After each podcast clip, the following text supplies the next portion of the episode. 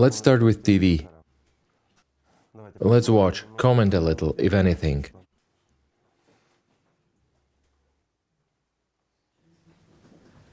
It was during the shooting process when we opened the pyramid for the first time. Is it visible? The direction of movement is running with the change. That is, the trajectory is markedly changing.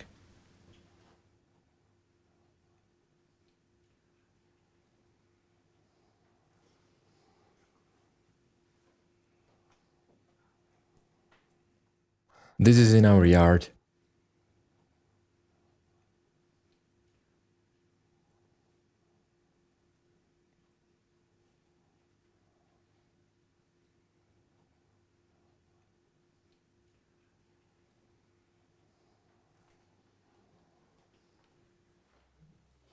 Those are posers.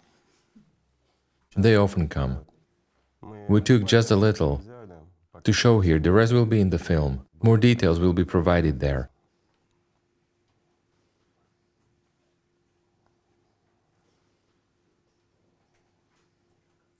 Synchronous, beautiful. Uh-huh. As you can see, they're practically hovering. It cannot be any kind of insects or anything else, as they're trying to say. But this topic is really closed, and nobody officially studies it.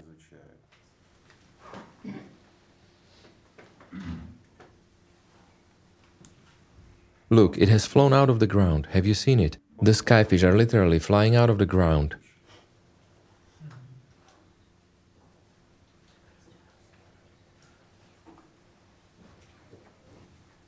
We've got this all recorded on our street cameras.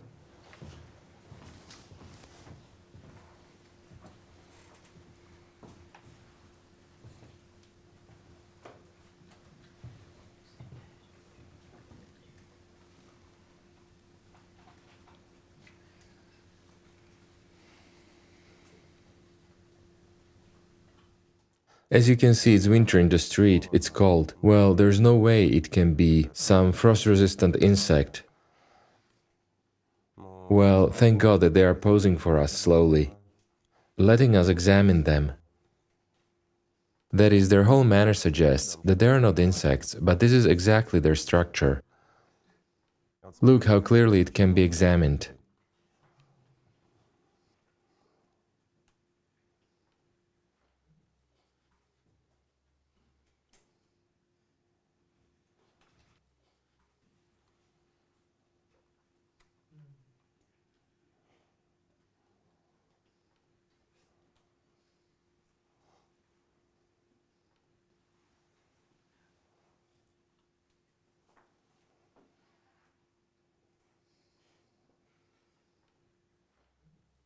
The whole structure is clearly visible as it actually looks.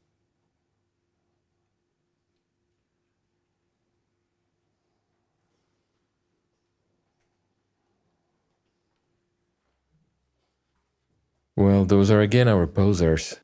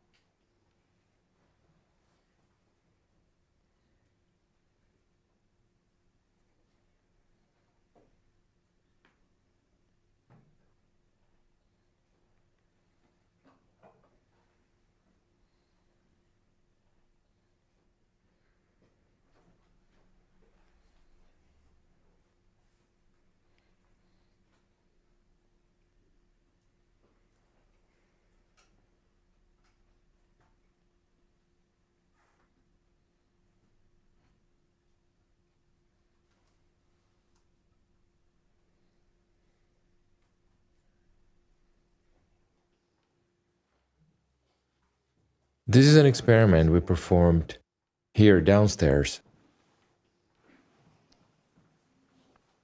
The guys are trying to perform a spiritual practice. This is before the beginning of the experiment, and the experiment is a little later on. Well, it's natural that it starts, you see. What a beautiful things appear. There will be a lot of interesting things here too.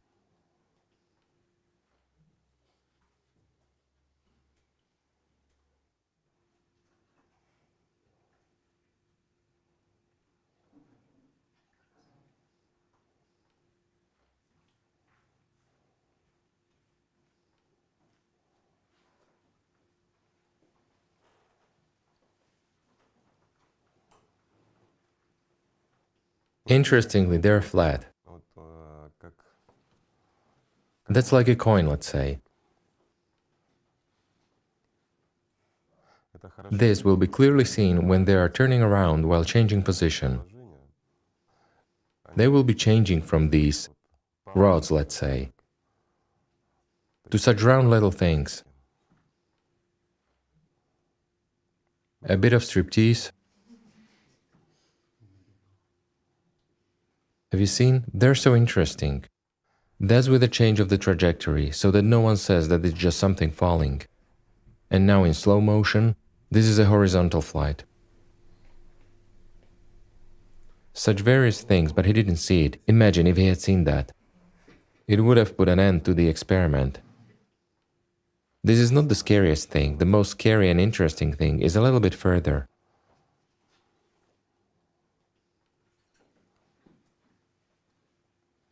Later on, we will tell you why we conducted this experiment. Jumping ahead, let's say it didn't quite work out, but then there were all sorts of things shot that were not quite clear.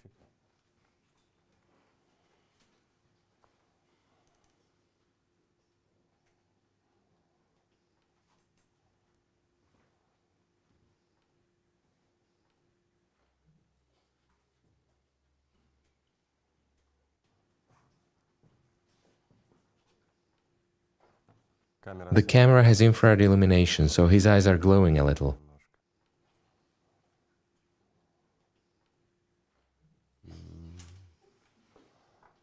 These are the plasmoids running away out of fear. They saw his eyes,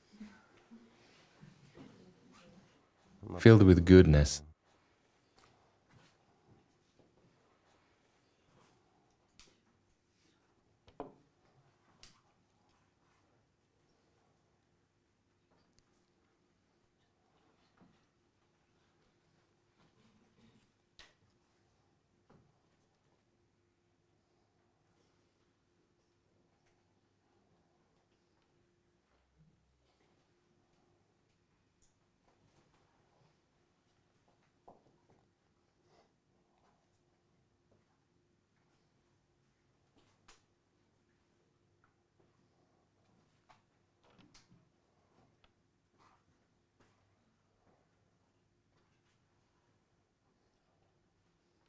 The most interesting thing, guys, is that all this is real shooting. It is not some Photoshop or anything. We have the originals of the recordings. This is what is really being shot. This is something that we do not see in everyday life, but it is around us.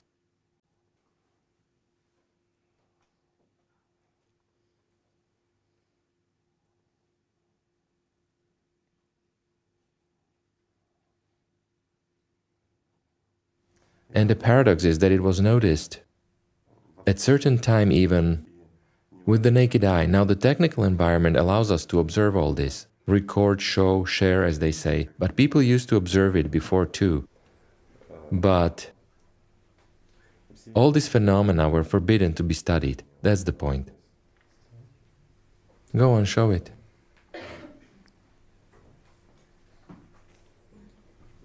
This is such an interesting glow that is moving along the pavement. It will be shown again now. We zoomed in, looked, nothing was gleaming, no lights anywhere. This is such a manifestation.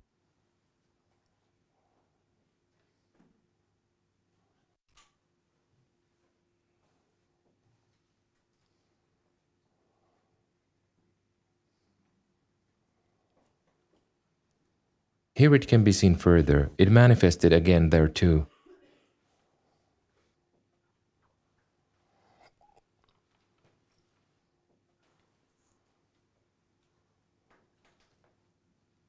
Someone may say that there is light from the road coming or something else, it will show. We also thought like that in the beginning.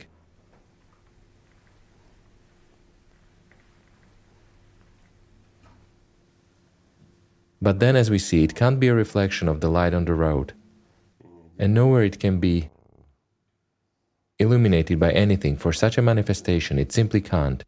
It is just there. One of the varieties of plasmoids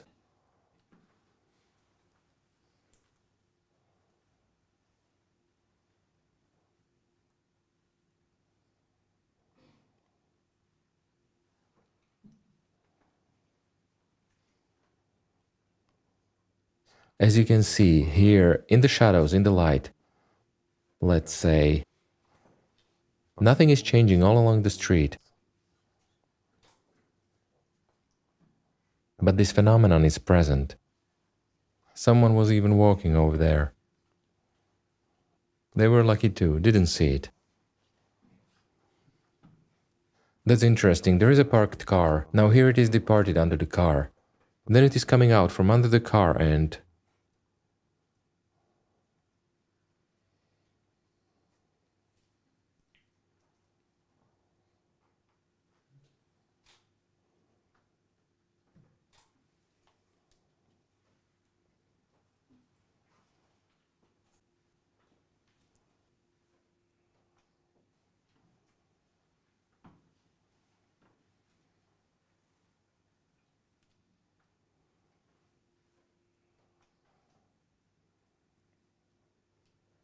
Once again, we are showing it without highlighting circles so that you could see for yourself and see that there is no interference here. Let's say, no Photoshop, nothing else.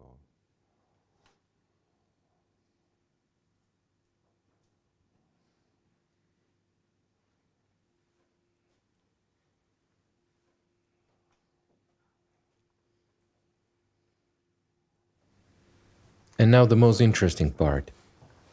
You have to look carefully here, in the left upper corner, and above the feet of our operator, up above, there is a spot on the wall. Keep an eye on it. This is what we simply lose sight of on a daily basis. Well, here, let's say, in the middle to the right, and there, closer to the pyramid, closer to the steps, everything is distinctly and clearly visible too.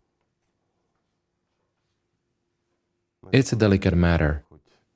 It's all a little bit a literal change of shadows, a faint play of light, although in other places the light is not changing. That is, the lighting is not changing at all. But the movement of shadows is evident. In the previous program, by the way, we raised the question about those who live in shadows. When we mentioned Sheikh Mir Said Baraka. We talked about it.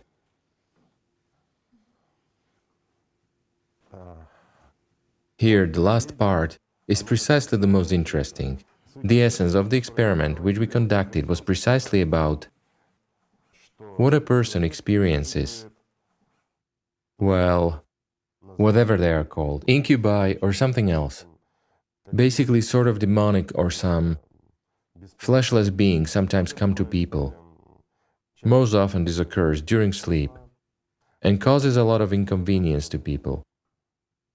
Our operator, he experiences it from time to time, goes through it, so we asked him to demonstrate, that is, to record, so that he would artificially contact his settlers, so to speak.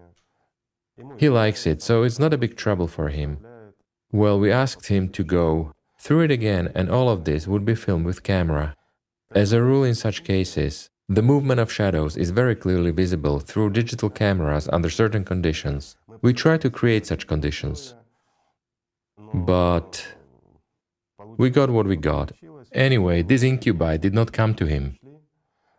But we saw other phenomena, that is, in the literal sense of the word, well, I think we will repeat the experiment. It's interesting and perhaps we'll show something in the future. Many people have a question why do we show all this? Why do we talk about this? For understanding of the essence. Why have we raised these topics and have recently been developing them a little? Gradually, we have been telling a little bit about the spiritual path, a little bit about how a person can cope with his consciousness, what a personality is, how to hold on to this perception through feelings, how to gain it at all, this perception through feelings.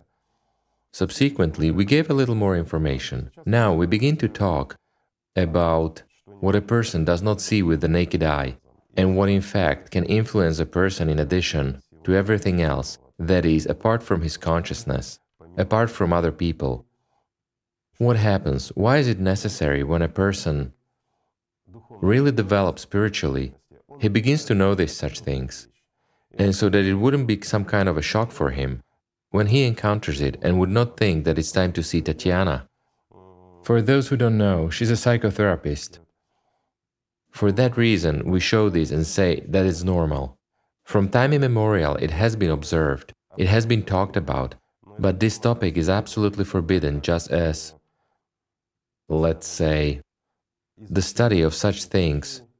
In science, it was subject to punishment. Now, thank God, it doesn't come to that. There is too much information of that kind, because digital technologies constantly highlight all this.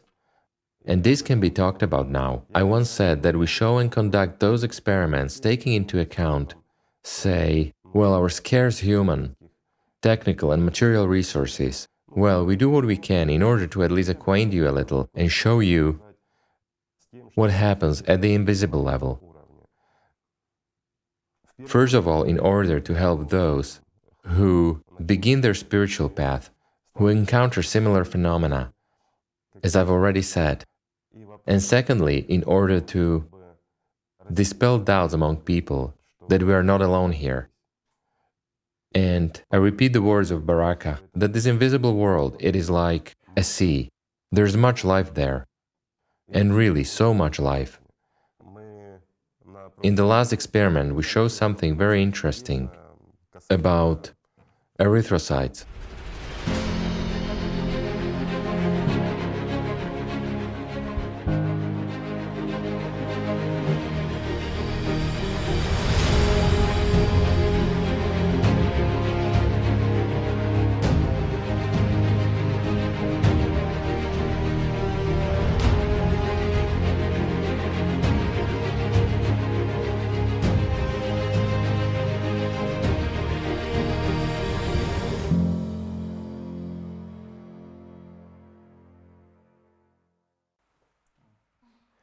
Here, look, the picture of erythrocytes, well, certainly they have changed.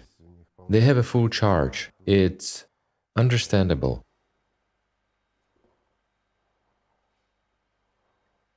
Here, see how they should actually look.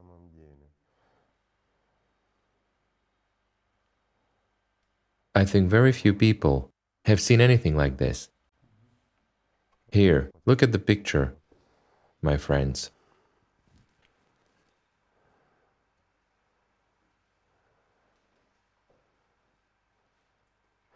We will compare and show you later on, yes?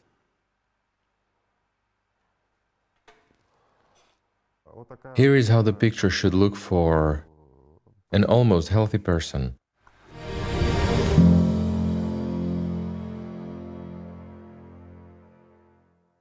Once we performed another very interesting experiment, perhaps we'll show it right now. Let's talk about experiments, who encounters what. We won't show the experiment itself, but a hint about this experiment. Why? Because we recorded the experiment itself, but we cannot show it. We will show the essence of what this experiment was about. These are cuts from the movies, put simply, what the public thinks of this experiment. And it is interesting, what will you think? How will your consciousness react? That is, does it make sense to repeat it or not? Because we have a request from some participants to repeat the experiment but with cameras and under more correct conditions. This is what concerns blood. Let's call it aggressive blood. From the movies. Well, this topic has long been around. Not only among the creators of the film industry and among the writers of science fiction, but also among people who have deeply and seriously studied various metaphysical manifestations.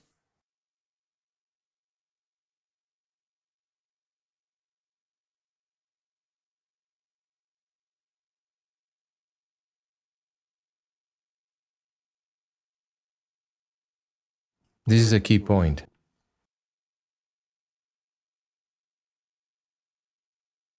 Well, you must agree, this looks unreal, doesn't it? But when blood is approaching, like blood, the blood of a living creature, of a humanoid, is approaching an ordinary piece of meat. When it approaches and attacks like a wild animal, this doesn't look very nice. This is an absolute reality, and viruses have nothing to do with this. We will see. Some people have a desire to repeat the expedition. If we are able to organize it, then. Well, if again this information doesn't agitate the public, then we will repeat it. Last time we simply had to destroy all materials, every last one. Therefore, God willing, we will possibly return to this topic. Now, as to what it all is for and why, I have already said that people should know, after all, and should study that invisible world which is around us. Then it would be easier to figure out where the thoughts come from. Why do such nice people sometimes have such aggressive thoughts? Again, questions of a suicidal nature. After all, almost every person experiences these thoughts in life and lives through this, and these thoughts come to people. But not everyone talks about this, or not everyone focuses on this, let's say. And why is this happening? Who needs this? And so, if you have noticed, recently suicide rates have increased by several times around the world. And the saddest thing is that these are seemingly prosperous countries, but the rate is growing. Yes, there is overpopulation, informational overload. Much can be said that there are special people who sort of amuse themselves, driving young people to suicide or something else, purely from a psychological point of view or some kind of an economic one. But there are other, let's say, beings who are pushing them to it, because they cannot be called people, who actually drive people to suicide. And if a person isn't forearmed with at least certain understandings, when he encounters this, then the picture in his head is replaced. Well, if we talk to many suicide attempt victims who were miraculously saved, not to those who psychologically try to draw attention to themselves in such a manner so as to accentuate their own personality, these people are slightly unhealthy, let's say so, both spiritually and morally. Well, that's why they use suicide as a tool, just to amuse their megalomania. But with those who, in fact, well, most often there are present day situations when a person lives a wonderful life, there are no signs of anything, nothing bad, and then he simply commits suicide. And those who are saved, they ask, Why did you do it? He can't explain. We have a psychotherapist here, and we say it again. She can confirm it because she has obviously encountered this in her work and more than once. The picture of reality changes for a person. He has a burning desire to do something, but at times he is unaware of anything at all. And they are well aware that they are doing something good, but behind this good there are standing exactly those, or more precisely the ones whom we called Kanduk's, for those who have read the book Ezoosmos. None of this is a fairy tale, it's all life, it's all reality. Again, why does one need to know this? Well, at least if a burning thought comes and all your attention narrows down to a point and it seems that life is meaningless, then such thoughts wouldn't come from the good. Such thoughts come only, let's say, from those who hide in the shadows, or from those who control these shadows. There can be no morality, no feelings, or anything else here. It is just that those whom we don't see want to eat. It is only due to their hunger and as for those very incubi, the ones who come, as we said, well, we carried out an experiment and showed it, but it didn't quite work out. Still, we are now going to ask we have a person here who has experienced it all more than once to tell about it at least briefly. If people are interested, because there are also those who have experienced it too. Actually, a lot of people experience this but don't always pay attention or realize what it is and why it is happening. Well, please tell us briefly. Well, to be brief, some creatures started visiting me. It all began to happen after certain events. Well, without going into details, it turned out so that I was exercising practices, but I did not change my lifestyle altogether. That's the key. It's absolutely true. So I'll comment here straight away so there is an understanding. The person tries to engage in certain practices, but at the same time she remained herself. What was happening? Imbalance. A person is becoming stronger in terms of energy, or to put it simply, this bun is being sprinkled with sugar. Well, it is for those who want to eat, I mean. She becomes more delicious, but at the same time she remains controllable, controllable by consciousness and those who are in the shadows. And consequently it leads to, well, continue, I'm sorry. That's right. And one day, after performing a practice that involved sexual energy, I'll interrupt again. There are no children here, I suppose. We can talk a little more about this topic too. Sexual energy being the forerunner of, let's say, certain powers, in this case, the powers of Alat, is naturally a tasty morsel for those who are in the shadows. Therefore, you must understand that this power is hunted for, and most often it happens during such energy outbursts. That is where it begins. Please go on. Right, and after the practice, I was lying and feeling as if someone physically struck me with a fist very hard in the area of the middle gate. There was such a feeling. You mean in the back, between your shoulder blades? Yes, right. Well, not everybody knows what the middle and upper gates are. I have a gate in my garage. For example, well, it's different for everyone. Yes, in the area of shoulder blades. And then that night, I just don't remember if I woke up because of that I think yes. I woke up because I felt that someone was sitting on me right on my chest, and I actually felt it. And there is a little point here. Many talk about this, especially psychologists, that in reality no one is sitting there and the person is experiencing suffocation, that it's kind of a muscle spasm, and it is just imagined. But this can be said by the one who hasn't experienced it. The one who has really experienced it has no doubt that something material was sitting on him, right? Yes, indeed. There were no doubts. I had an impression that something was just wrong with my eyes, that I did not see it, but it really was there. I could feel the exact distance. It was from my face at that moment. So it all did happen. I felt it very, very vividly. And simultaneously, fear started growing intensely and it was accompanied by the fact that I had a feeling as if my body was sort of being swept away by wind. So I gradually ceased to feel it, the body. As a result, the fear started growing even stronger because I had already heard a lot about such creatures. And I was scared because I thought that this creature could take my place, meaning it could somehow kick me out of my body and take my place.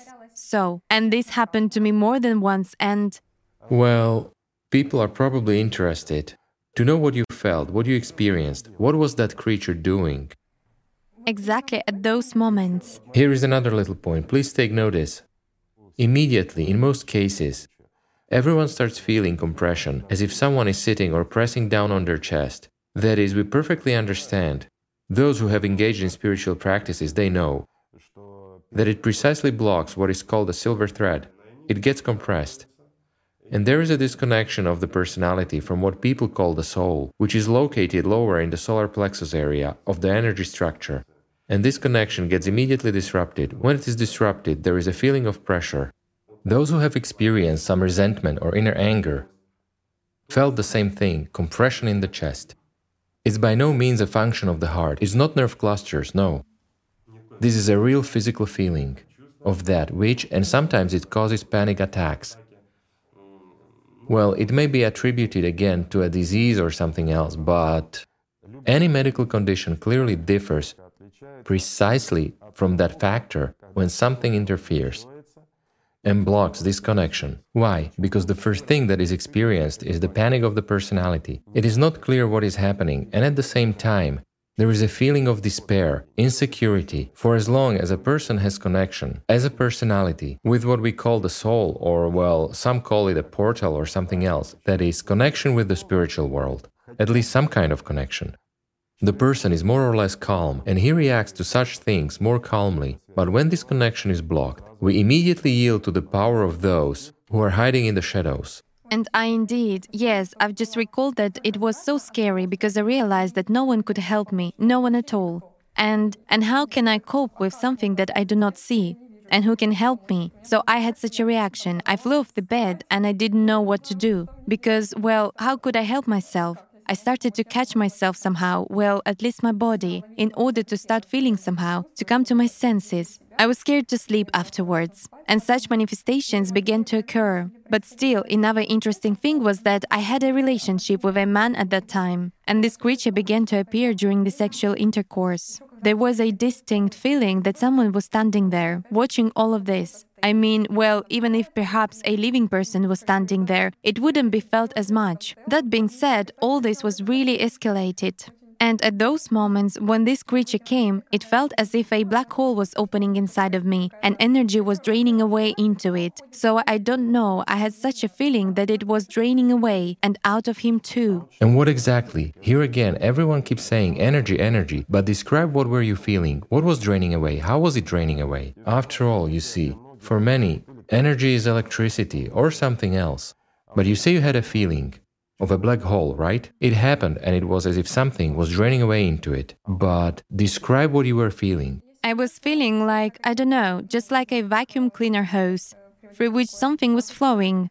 Someone came up with such an association. And what was flowing through it? Well, as I later on felt by my state. What is your understanding of this? Life was leaving me. Well, because then, after such cases, when this creature would come to me, I felt, well, the more often it came, the less alive I felt and the worse it made me feel both morally and physically. I mean, my physical state was gradually getting worse. I began to develop, well, an impression that all the viruses that had been in the body got activated and everything started getting even worse. Well, to express it in medical terms, your immune system got weaker, didn't it? Then depression started to develop.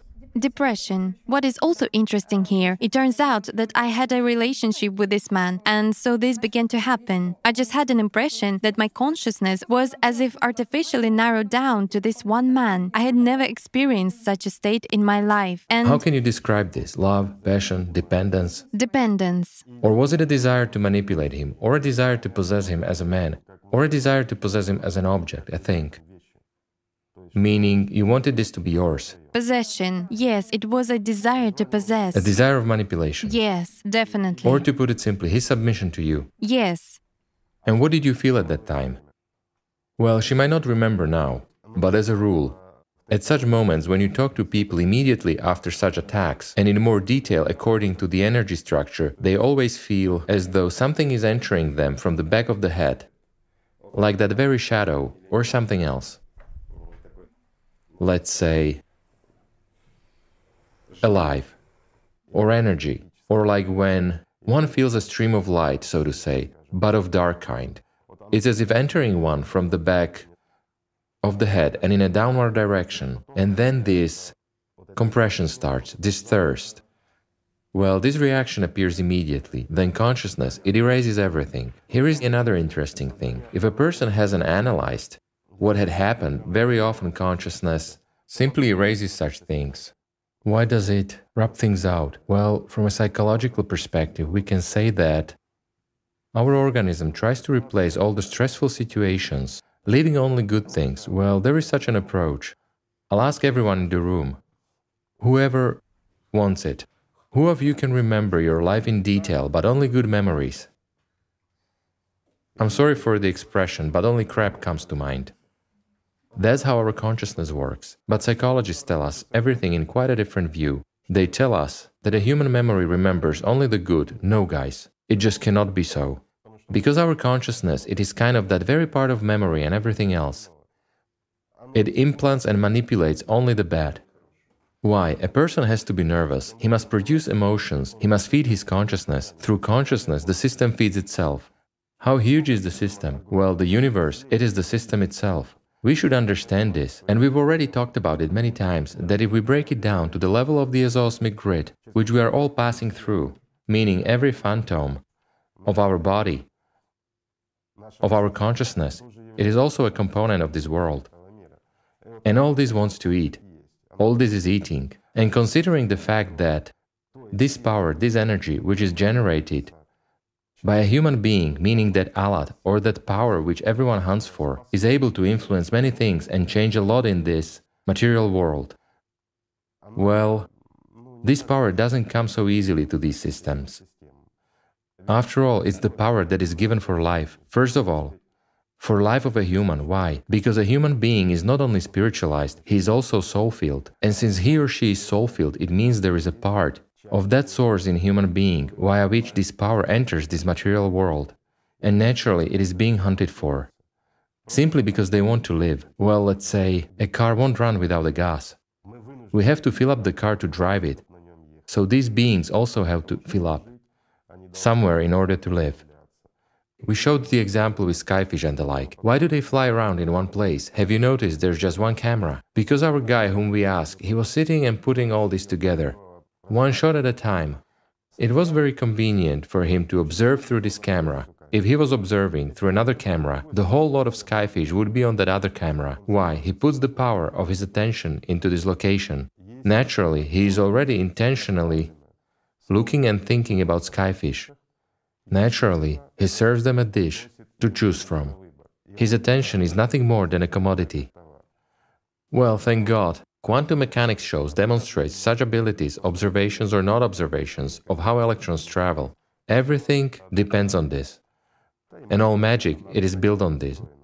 The more you give, the more you get. But magic has a flip side too. You get something other than what you ask for. In the spiritual development, these powers, I will digress a little, they are given to people for their liberation, for gaining life. That very sexual energy is again for origination of life. Why?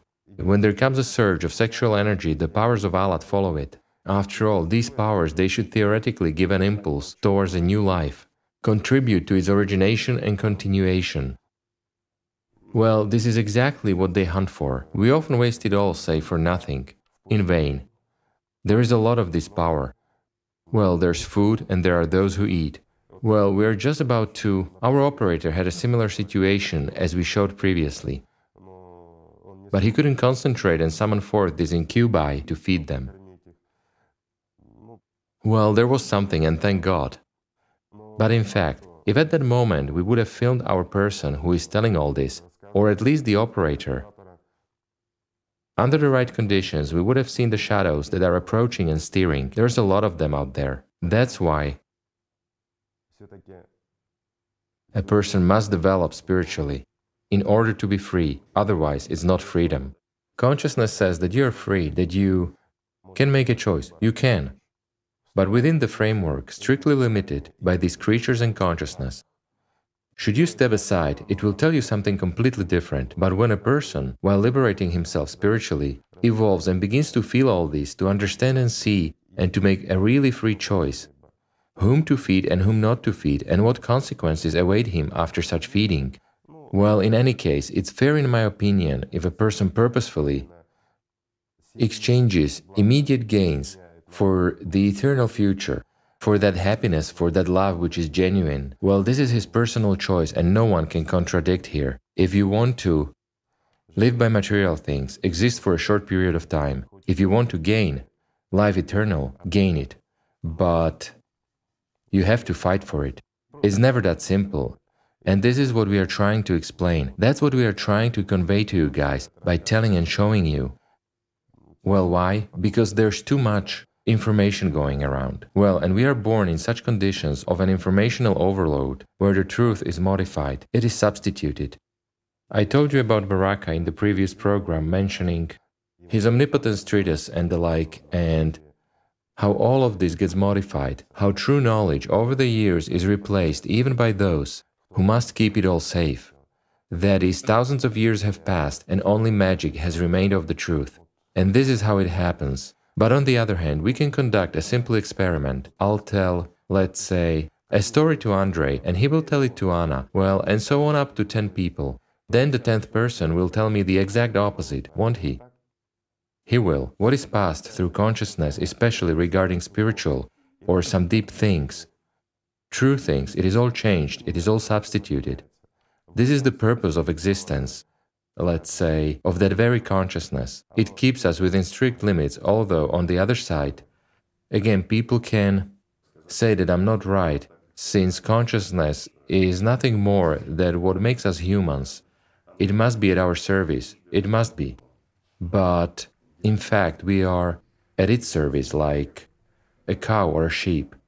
These are the realities of life. That's why one shouldn't get carried away. Sorry, I've digressed. Right. Concerning possession, yes, it was exactly such a desire. I've just realized. Desire for power. A very strong desire to possess that person, and at the same time, all kinds of negative emotions possible became more acute. It was jealousy and envy and all sorts of things. Meaning, I, and also there was a very strong emotional attachment to him. That is literally when he would leave my side, let's say, I don't know, we would part for the night. Yes or for some time, but I felt so bad inside that I couldn't even understand why that was. Well, I mean, and really, indeed, there was such an impression that when he left, my life was over because I remained alone, on my own, with all that emotional bundle that that was there. And what else was there? Oh, and also the same thoughts were spinning around. I mean, I was surprised. Well, how was it possible? I had such an impression that, well, I went to work, lived my life, but still, there was something like a mental cage I couldn't get out of. Pardon me, here's the key point.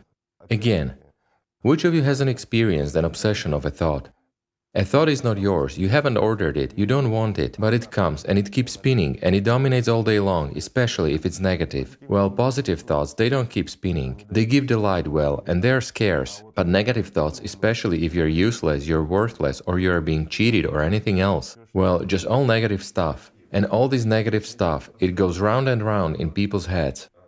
Tell me, if you're free citizens, let's say, and you possess consciousness, you are kings of nature, then there is a simple question. Why do you order such thoughts that eat you? It's a simple question. Do you need them? You don't. You suffer from them. So why do you allow them to stay in your head all the time. Don't we live that way? We are living in our fantasies, spinning in the head all the time. We speak with someone we don't see. We communicate with someone we don't know. We desire something we don't need at all, but we think that this is happiness, as if once we achieve that, we will be happy, we achieve that. And where do we stay? Again, nowhere. Because whatever you achieve here, you will still be unhappy. Our idea of happiness is determined, has been determined by our ancestors a house, a family, children, prosperity, health.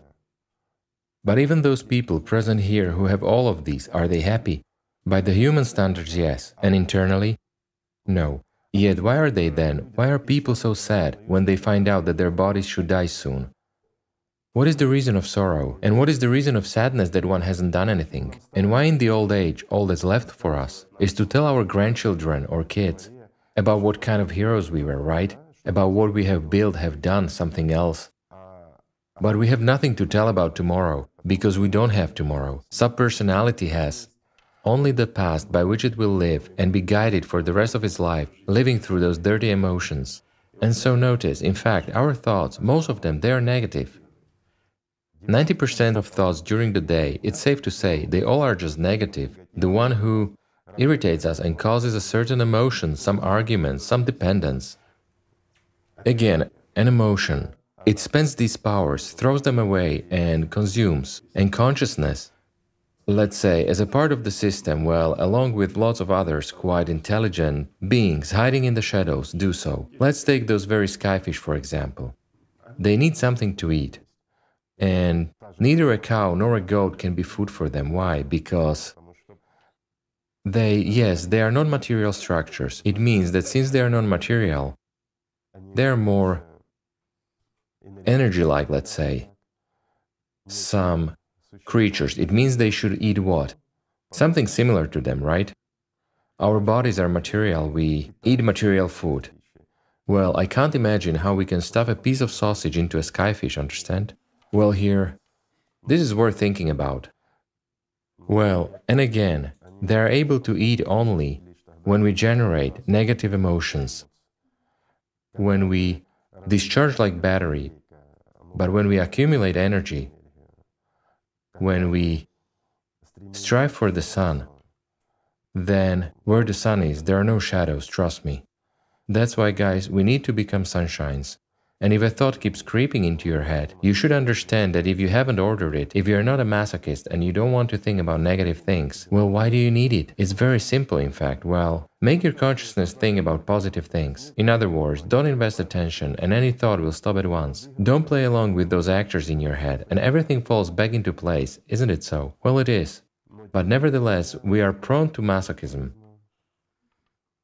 We've taught our pets and we feed them. We also feed fish, once as we feed dogs, and in addition, we feed plenty of creatures with ourselves. Well, it is normal. Sorry, I've interrupted you. We have got off topic. And in the end, everything came to the fact that somehow all of this was building up, and the further it went, the worse it became for me. Well, there came a period in my life when I woke up in the morning and couldn't understand how I was still alive, meaning I had a feeling of complete devastation, and I couldn't understand why I was still getting up and how I could live if I felt completely empty inside. And I will answer this question. It is rare that such people are killed, that is, deplete them of all their power. Why? A hen that lays eggs, well, in very rare cases is killed. People only kill it out of starvation or foolishness, right? If it is able to lay eggs, then it is fed and kept supported just like a cow. Well, who would bring to slaughter a cow that gives a lot of milk? Well, only in exceptional cases. Well, it turns out that it was due to the fact that I continued to perform practices, yes? Absolutely right. You performed the practices, redirected the energy, received less yourself, and you were depressed because of this. That is, you were being eaten. Yes, well, and also I tried to figure out what does their arrival depend on? What was I provoking them with? I also noticed that manifestation of these creatures occurred when I was investing attention into something material. Here, for example, I even had a situation when I wanted to buy a tablet and I spent the whole day choosing one. Well, it seemed like a casual situation in general, and it was a typical desire, kind of unnecessary as well. But nevertheless, this creature came to me at night again, and there was a, well, yet I still wanted to. Again.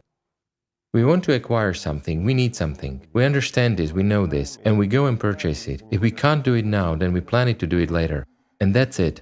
But when we imagine that we are holding this tablet in our hands, that we are browsing in it, reading something, Googling something, and watching something, then guys, it's already magic. We're playing with a picture that doesn't exist. And naturally, you input the power of your attention to it, and naturally, you attract. Everything is simple. I also noticed that my dreams had changed. Some kind of situations began to happen in my dreams as well either involving fear or something again associated with dreams of erotic nature began. Well, certainly. And there was a distinct feeling that those characters that came to me in my dreams, I actually knew in my sleep that it was a conscious person a conscious being. I mean, it wasn't an image in a dream, but it was a conscious object of some kind. Naturally, the one that possesses consciousness, and most often there's someone standing behind this being, the one who actually controls these shadows that come, because they're just mediators. There was also an interesting point. I even noticed that, for example, at night I'm having a dream where they try to manipulate me into something, but the image is not suitable. I mean, it's a repulsive character in my dream. The next night there is another image. That is, this lasted, for example, for a week, and it was as if, you know, the images were being picked, like which one would work out eventually. Naturally, the system is intelligent. Yes. Since this whole interaction takes place at an informational level, through consciousness, then naturally it all becomes absolutely real. And here notice that when such dreams come, and many people do watch them, because they're very realistic, they're very emotional, and such dreams, they really exist. And when a person gets up in the morning, he's not quite healthy, just like Lilia is telling. That is, there is no complete rest. You can also notice that when a person goes to bed, dreams are intermittent, a person gets up not rested. Well, guys, then someone visited you. It is very simple and easy to track. Well, such manifestations, they were the most vivid. So basically, this is interesting. I would like to hear comments from our psychotherapist. I think you have faced this more than once. Yes, nowadays there is a big problem that has to do exactly with fantasizing, and no attention is paid to it at all, meaning it is not considered to be some kind of pathology or a problem at all, meaning it is considered to be normal and exactly such erotic sexual fantasizing. And then it all develops into obsessive ideas. Well, that's what it's called. What Lilia has described, what lots of people face, that it is OCD or obsessive compulsive disorder. There appear obsessive thoughts, fantasies, ideas, and compulsions, meaning a desire to implement all this. When a person, well, as it is explained in that very psychology, when he doesn't have a possibility to implement this, he starts having fantasies about it. And here we have a question. A human being has plenty of opportunities to implement this, and she fulfills her own sexual desires regularly, almost every day.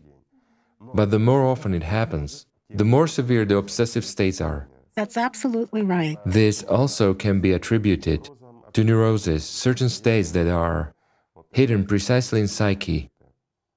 But many other things can't be explained, unfortunately. And on top of that, nowadays all of this has become much younger. If before, for example, it wasn't observed in children 10 years old or younger, today people come with kids who are 7 and 8 years old.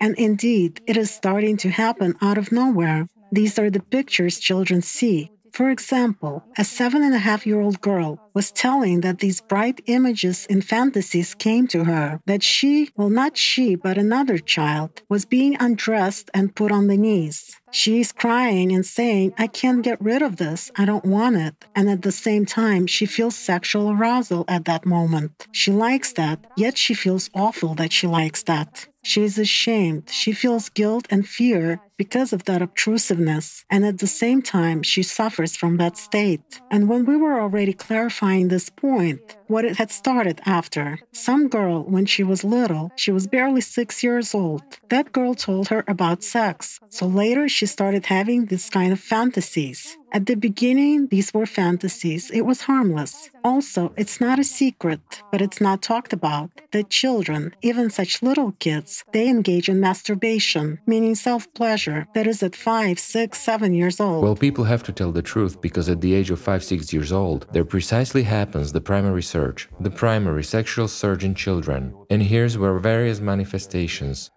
begin, which later on, as fellow Freud used to say, dictate the whole life, right? Right. It's conditions to a person. But in fact, when these primary surges occur, these are the most powerful outbursts. It's exactly here that the system gets interested in children. And for many kids, life turns into hell at times. Excuse me, may I just add? I've just realized that I have missed an important point in my story. That when this creature came to me for the first time, right before that moment, I was doing just that. I mean, it turns out that I had performed a practice involving sexual energy. And it was as if I had such a feeling that there was a lot of this energy, and I kind of wanted to get a release. And so I started masturbating. It was like one, two, three, four, five times. And then, some time after the sixth, there happens this very energy strike. Well, I'm not a good fisherman, but I often go fishing. Well, from experience of others who catch fish nearby, I know the better they feed, the more fish come, right? The same with birds. The more grains we strew, the more birds come. Here's the answer. I've got it. I called it myself, yes? Of course, we ourselves call them. After all, no one will come against your will and knock on your door until we open it. It is really the case. No one ever breaks the law. If you're not ready and if you don't wish it, sorry, no demon, no devil, regardless of who says what, it won't come to you. It will come only when you have betrayed God. Once you betray Him, well, of course, you open the door wide to every evil. Well, from here it all begins. But we have, excuse me, a lot more fun. We only say that we must be good, must be patient, must be humane. And who in their family is patient towards one another? There's forced, yes, cohabitation, coexistence in the family. We tolerate each other because we are dependent and have adapted. And what's next? Well, are we afraid to talk about it? We are afraid. This topic that, God forbid, No one should ever talk about this. And at the same time, in every family, someone eats somebody else. And someone must succumb in order to maintain at least some visible order. Well, isn't that so? Well, it is so. Even from the perspective of that very psychology, is it really a normal life of free people, voluntarily? Our voluntary life is over in a year or two when, pardon me, we've already got tired playing sexual games. That's when it ends voluntarily. And while there is some activity, attractiveness to each other, the system eats, it is interested in us. Yes, things run smooth with us, we argue every day, but eventually we come to reconciliation. And then everything calms down, but we have to coexist in those conditions that we've created ourselves. But is there any light in this? Purity, goodness? Well, that sincerity, kindness, no, there still prevails selfishness, adaptation, and everything else. Am I not right, guys? Somehow I don't see any objections. And then we come up with all sorts of clever names, how to insult it scientifically, and what kind of neurosis has appeared in us. And we keep statistics, we conduct conversations, give medications, but in fact, we don't understand anything and don't know what to do with this misery. Well, isn't that so? Yes. And here it is also interesting that the girl had a clear sense of someone's presence in the room, and this being mainly came to her at night when she was already going to bed. She had been hiding this for two years from her parents, and no one knew. Children mostly hide it. Adults hide it too. Well, pardon me, adults hide it too. You're absolutely right. And here's another thing about this child. In the end, she also had a decrease in immunity, depression, and she fell ill. First, it was psychasthenia. That's what they call some kind of weakness, lethargy. And then an ordinary virus led to the child having bilateral pleural pneumonia, and they barely pulled her out of the state. And as a rule, when such a serious condition happens to a person, when he or she is on the verge of dying from some illness, then most often children start feeling better. Yes, all the fantasies ended at that. These are not fantasies. It's just that the one who implanted these fantasies steps aside. A child doesn't fantasize on his or her own. Try to fantasize, to play, yes, with your consciousness. You can rotate Rubik's cubes in your head. Peel lemons, for instance, something else. Yes, you can imagine it all, and so on. Well, let's say you have imagined it, a Rubik's Cube, you've peeled a lemon. Does it really haunt you all day long? No. Yet, why do other things haunt and oppress? That's the question. That is, where you use consciousness as a tool for something necessary to study something, for something else, and sometimes you force it like, you bastard, memorize it all. I do need it. It doesn't want to. And again, the same goes for children. A child is learning a poem. He has read it 20 times but can't memorize it. He's heard a song, God forbid, with a curse word, and he knows it by heart. Who is memorizing it? Is it the interest? Yes, we can explain it from the perspective of psychology. A person has put in attention something else. Yes, it is precisely an emotion. Everything is happening based on this. Influence, influence from the outside. And when, pardon me, blood just bounces off a piece of meat and it starts to attack people, what's this? Is it a virus? What kind of virus is that? When there is life in every particle of this substance and is intelligent, and they gather together like ants and they act, that is what we used to call blood. It's no longer blood. It is already an organism in an organism, which controls the organism, which hunts and eats.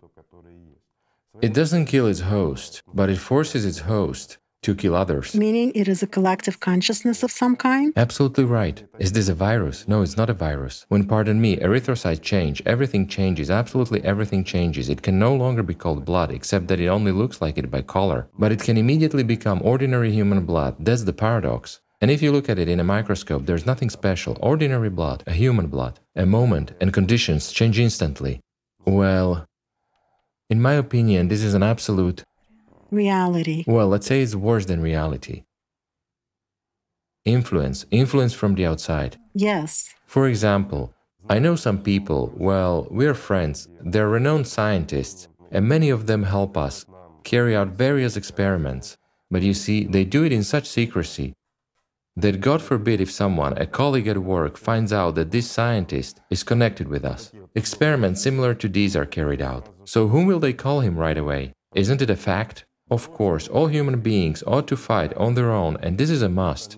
And it is necessary to become let's say, pure within, brighter and the like, but it's much better to do this in a group. I would like to raise one more topic.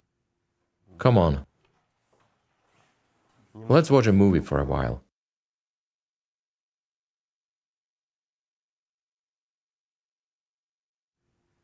Why we have shown this? Admit it. We all have stereotypical directives.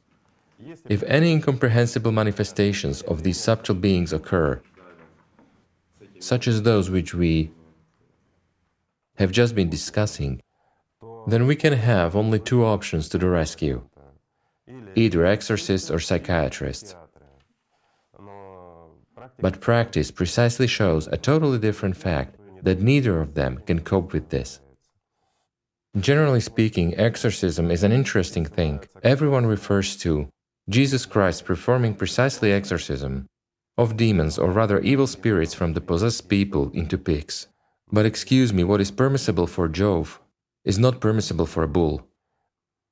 And why do other people feel someone's shoes that don't fit them? Surely this is an interesting question. But nevertheless, today and in the past too, exorcism, for the most part, has been simply a business, a show, and as an affirmation of one's own authority. We know perfectly well that there are a lot of people with an unhealthy state of mind, let's say, who imitate a disease or possession. And the same possessed people visit different priests to exorcise demons for years. And it's good for the priests and it is a show for people.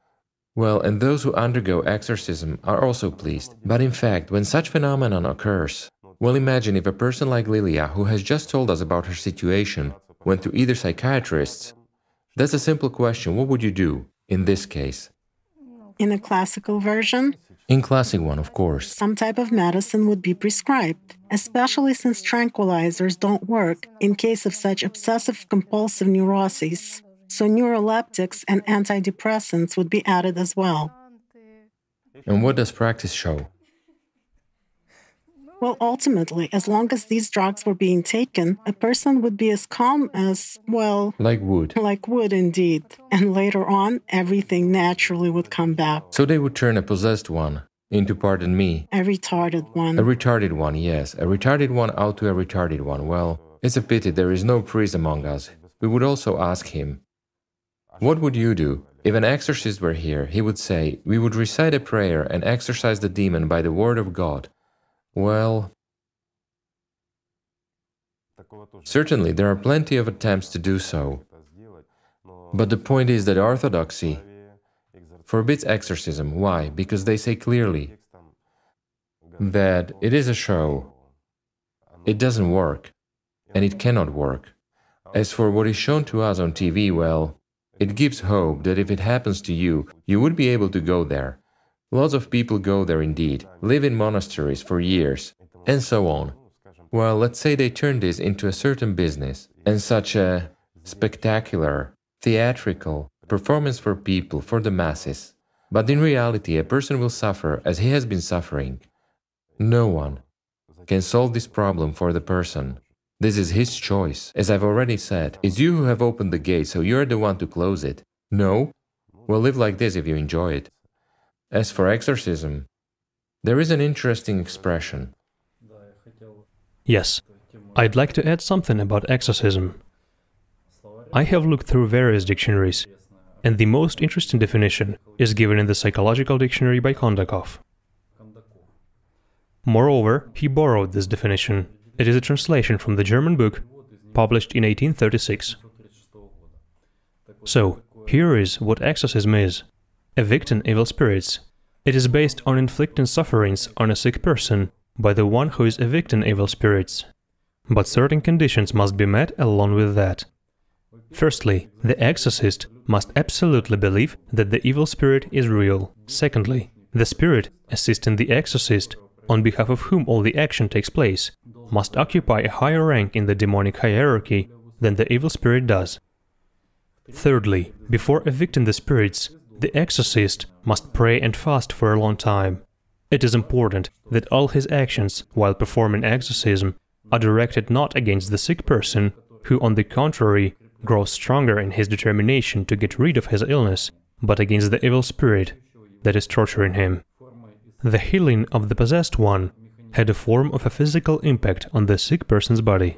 Extremely loud noise, unbearable odors, bloodletting, beating, and so on, so that physical sufferings would make the evil spirit leave this body. It has been a common practice to provide a new object, primarily an animal, for the evil spirit to indwell. To put it simply, what were they talking about? In order to be able to evict an evil spirit possessing somebody, an exorcist must control a stronger spirit, or this spirit must be on his side. Or to put it simply, the exorcist concludes a certain agreement. He can come to an agreement or to fire a subordinate with the help of a superior, meaning to evict it from the body, but in no case can he perform this on his own. Well, that's what they are talking about. But how actually can one relocate a being that is eating your attention into someone else in order to free a person from a demon? The person must choose a different position himself. When you are going towards the sun, there are no shadows. As long as you're walking into the thicket of the forest, you're surrounded by shadows.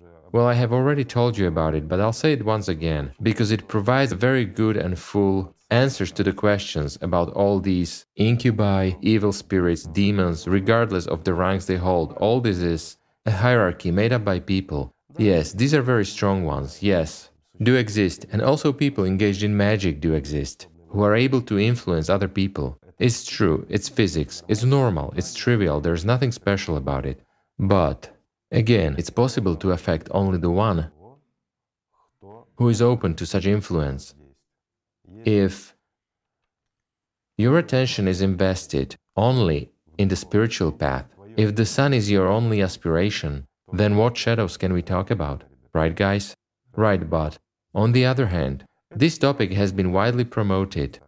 Well, the whole point of it is that someone greatly benefits from it. 600 years ago, Baraka said that the majority of non believers were among clergy. He meant all the clergy. Andrei has some interesting statistics. He is going to tell you about it, but this statistics is absolutely unreal. In a moment, I'll clarify why. Yes. So in year 2014, a survey among priests was carried out in England. A thousand and a half priests from England, Wales, and Scotland were interviewed for the research. So, it turned out that 2% of Anglican priests don't believe in the existence of God at all. Meaning, in their opinion, the idea of God was born in a human mind. God is nothing but a human mental construction. And 16% of Anglican priests doubt the existence of God.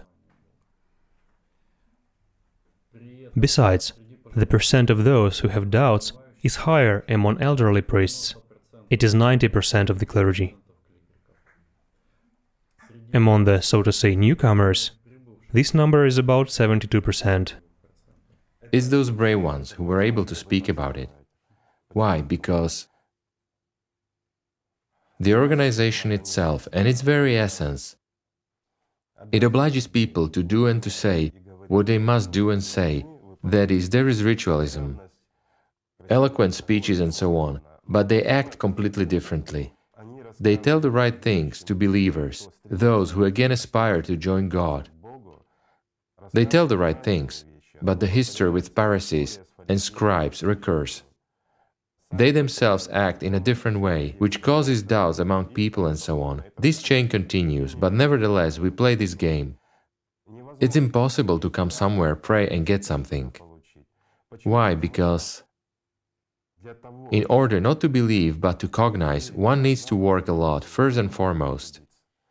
And as a matter of fact, first of all, one should defeat all inner doubts, and everyone has doubts. After all, it's not a secret that even Saint Teresa, she doubted till her last day did Jesus really exist.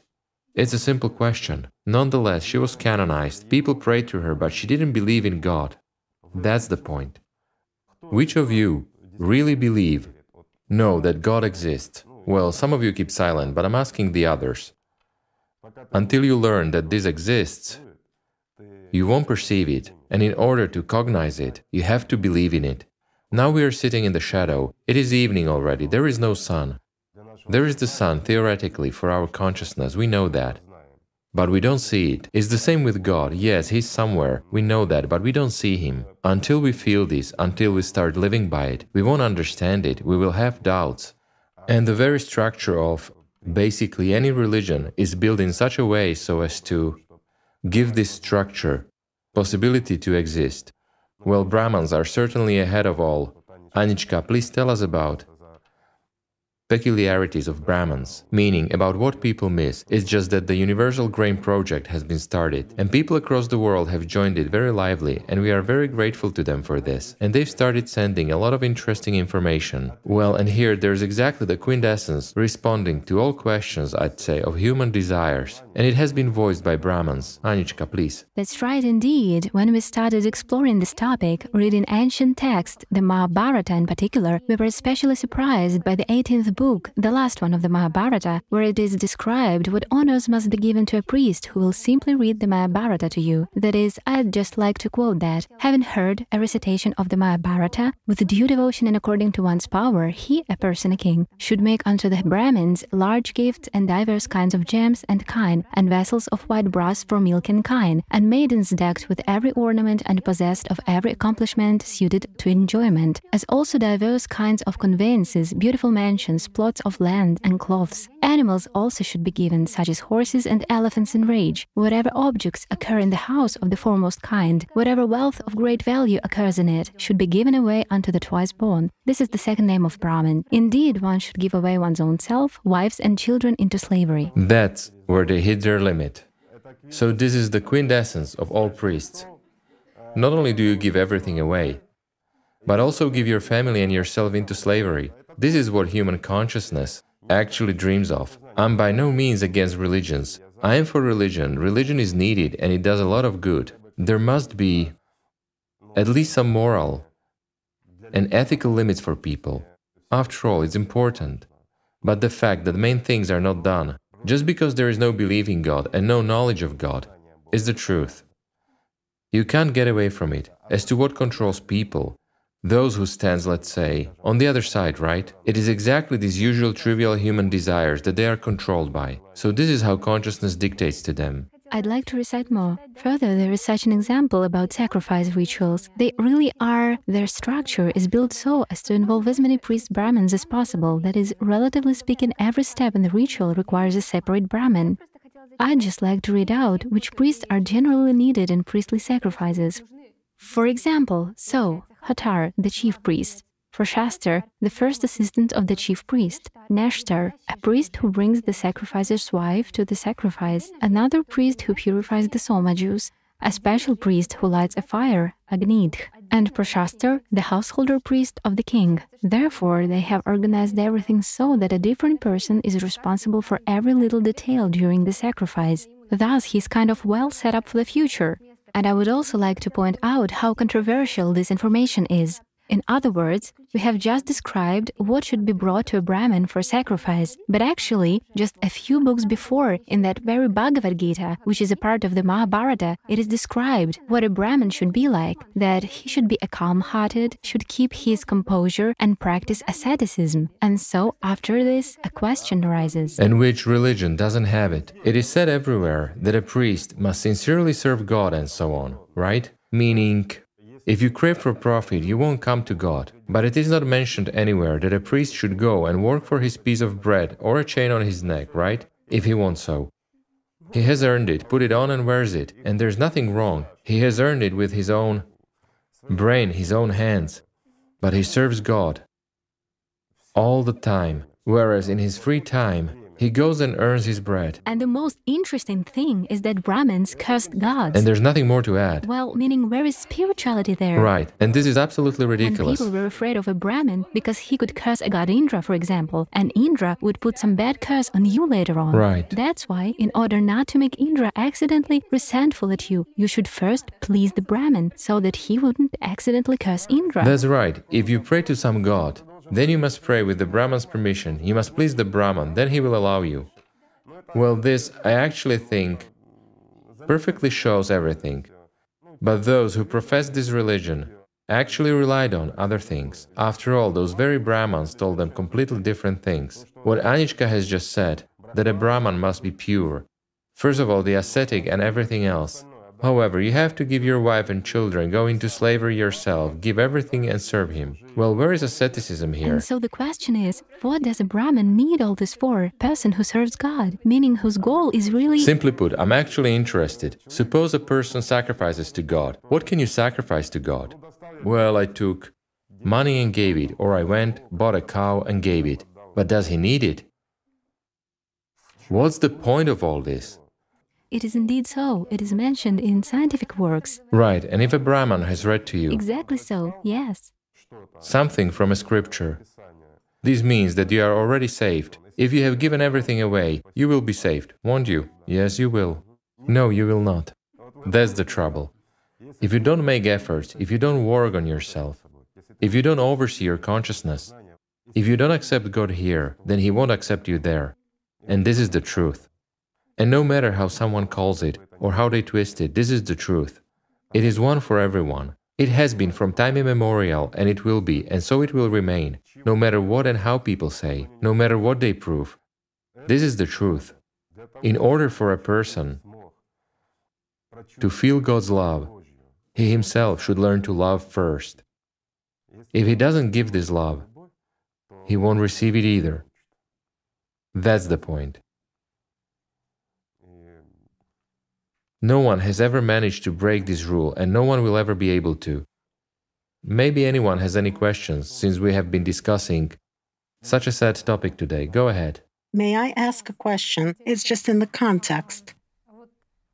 Often, people, while trying to cope with some sort of obsessions, either fears or doesn't matter what, obsessive thoughts, and people do spiritual practices or practice some prayer states. And so, as they explain it, they get into a vicious circle, meaning, while doing a practice, there's literally such an intensification of these.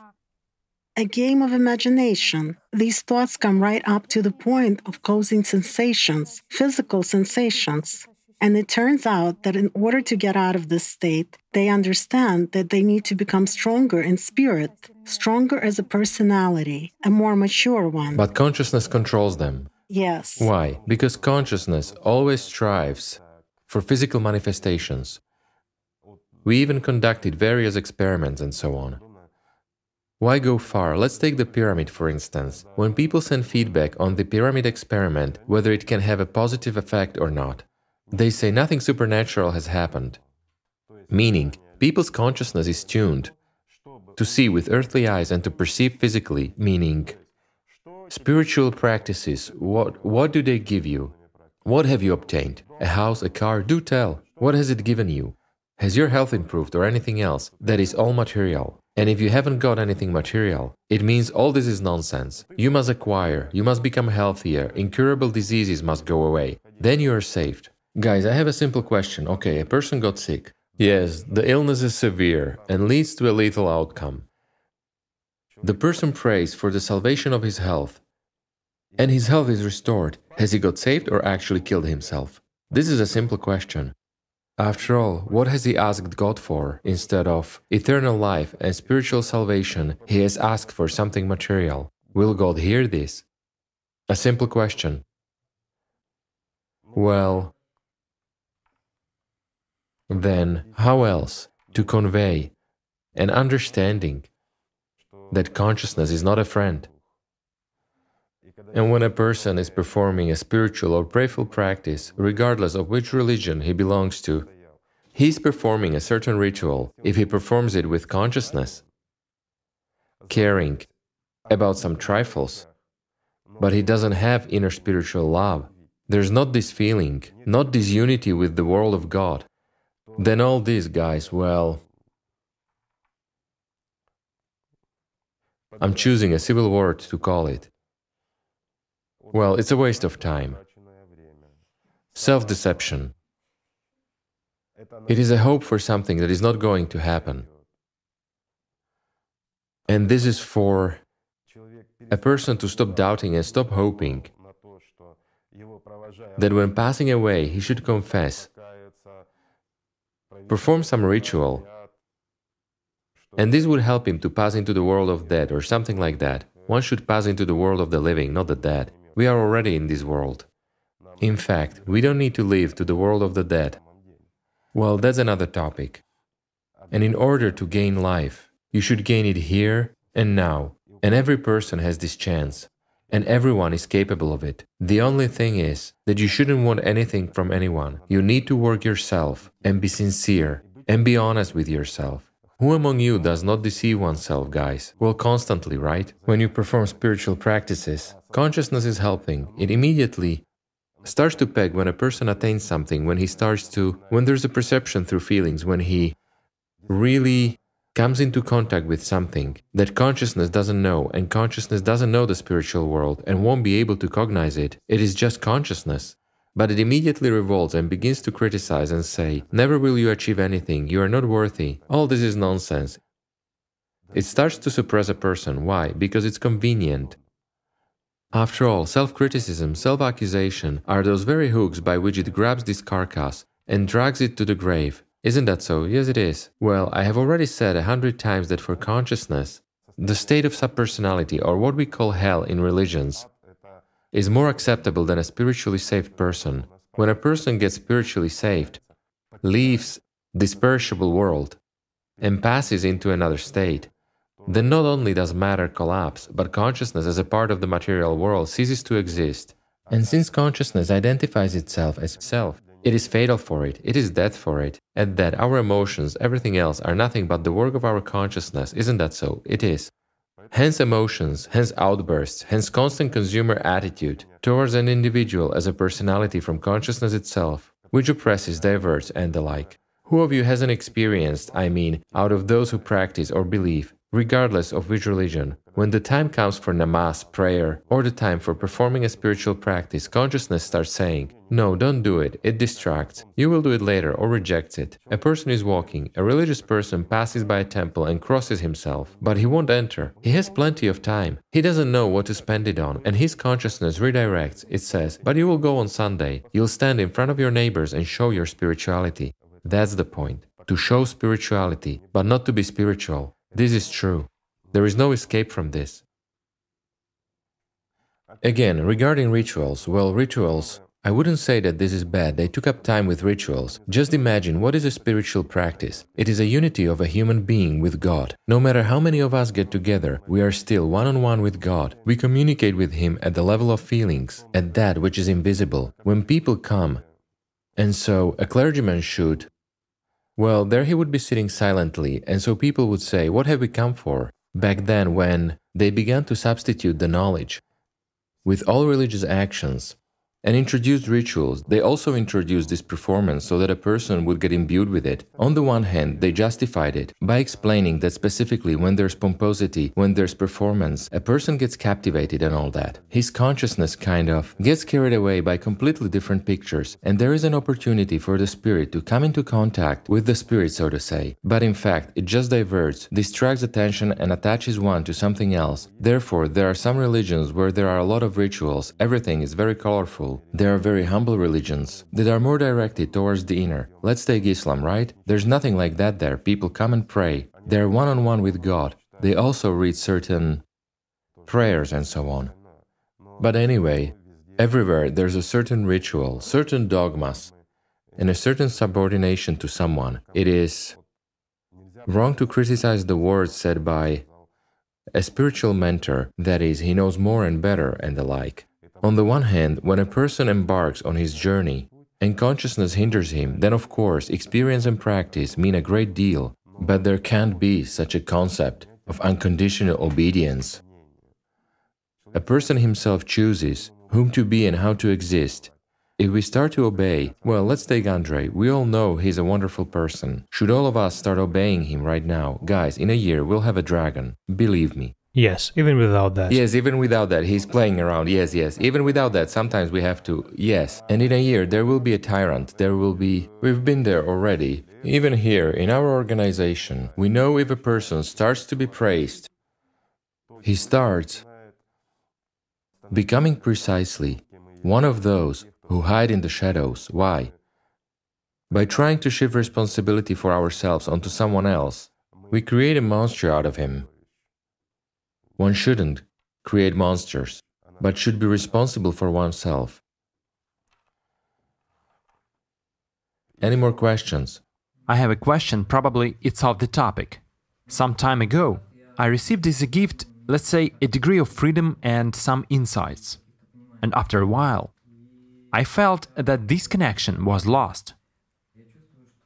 And moreover, it seems to me that my position as of a personality has become even weaker than before. And look, what's the point? Constant self evaluation by whom? I've just been telling how our consciousness criticizes and belittles us.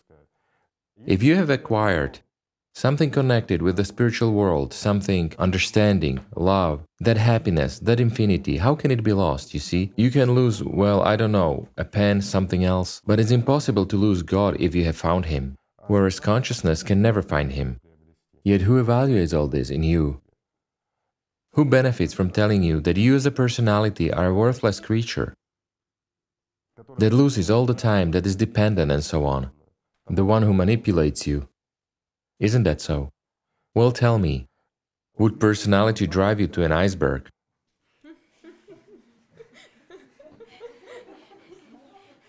well, for those who don't know, it's not funny. And to volcanoes. And to volcanoes? Erupting ones. To an erupting volcano. Yes. The question is asked precisely by the one who loves icebergs and erupting volcanoes, let's put it this way. Yes, well, everybody has a hobby, right?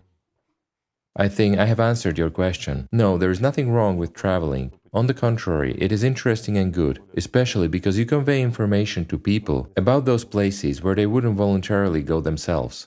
Your photos and videos are beautiful. They give us an understanding of what one shouldn't do.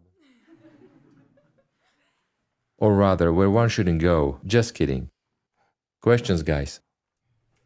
In the pyramid practice, a couple of times I observed that when I was in a bad state, something came out of me, like a shadow, or in the beginning, consciousness was telling me it was a lie.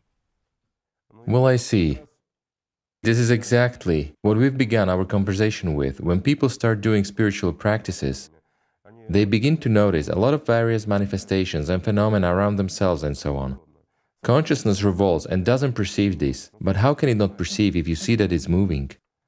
right? If you feel that it was inside of you and then it left, well, should one go to a psychiatrist or to a priest for exorcism? But if it has left, why go to them, right? One should save money.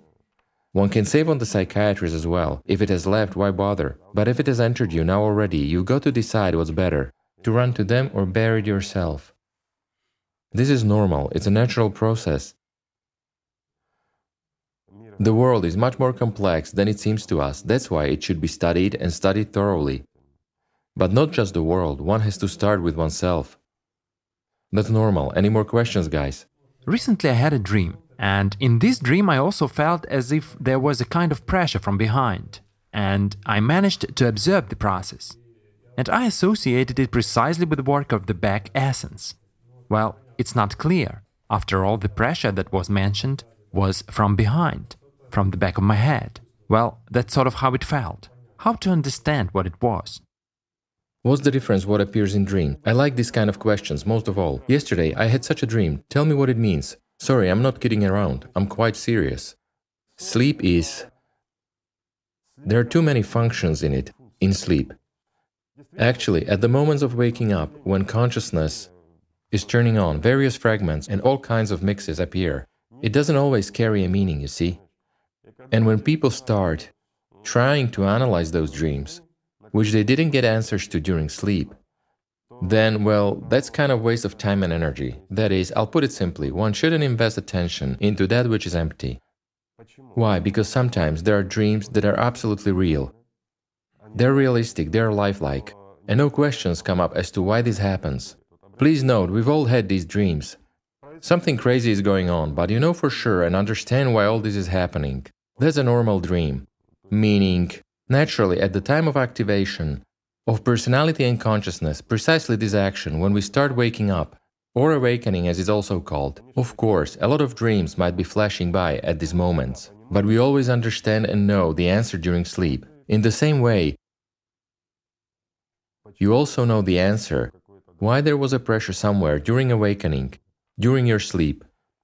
But if you wake up and continue to analyze it, well, it means that consciousness wanted it so. Here's one more difference.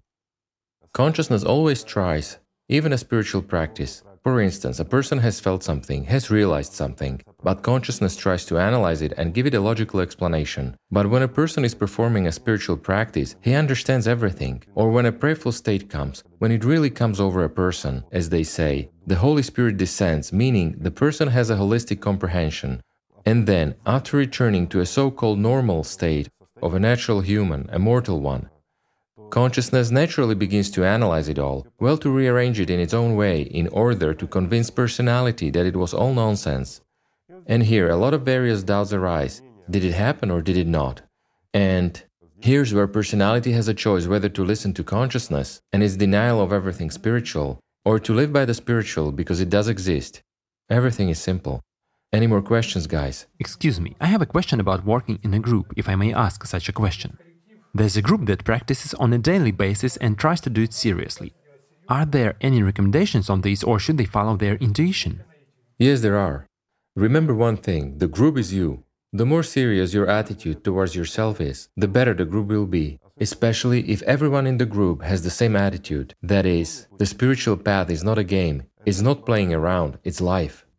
And when you take this and yourself seriously, the group will be fine too. If someone doesn't want to, follow the spiritual path, but he likes being in a group, which often happens. Because consciousness always interferes in all holy matters, let's put it this way. Well, demons like to interfere in God's affairs and to control this process. Well, there's nothing to worry about. That person will live by himself if he doesn't improve. It's okay. But remember one thing don't judge anyone in the group or anything like that. You should help, sure, but you shouldn't judge. Above all, you need to have a serious attitude towards yourself whereas a group is there to help and nothing more.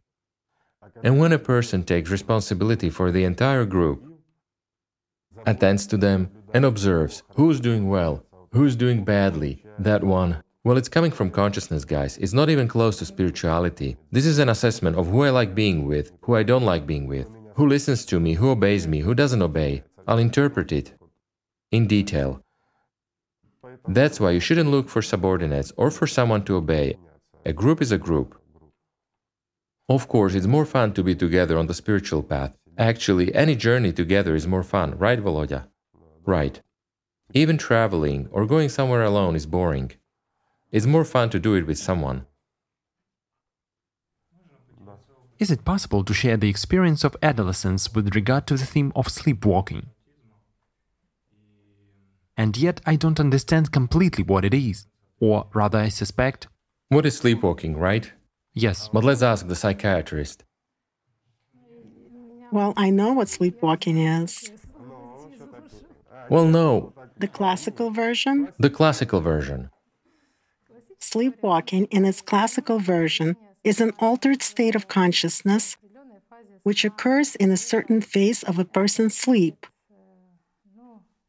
Let's say he control motor activity yes without realizing the process. And he can even say something of course. go somewhere but he doesn't realize this and often doesn't remember after he wakes up. Substitution of personality that is consciousness is active but personality is not and that's all to put it simply. And he can even speak other languages. What's the difference? This is, by the way, an interesting point. What's the difference? After all, there's actually one language.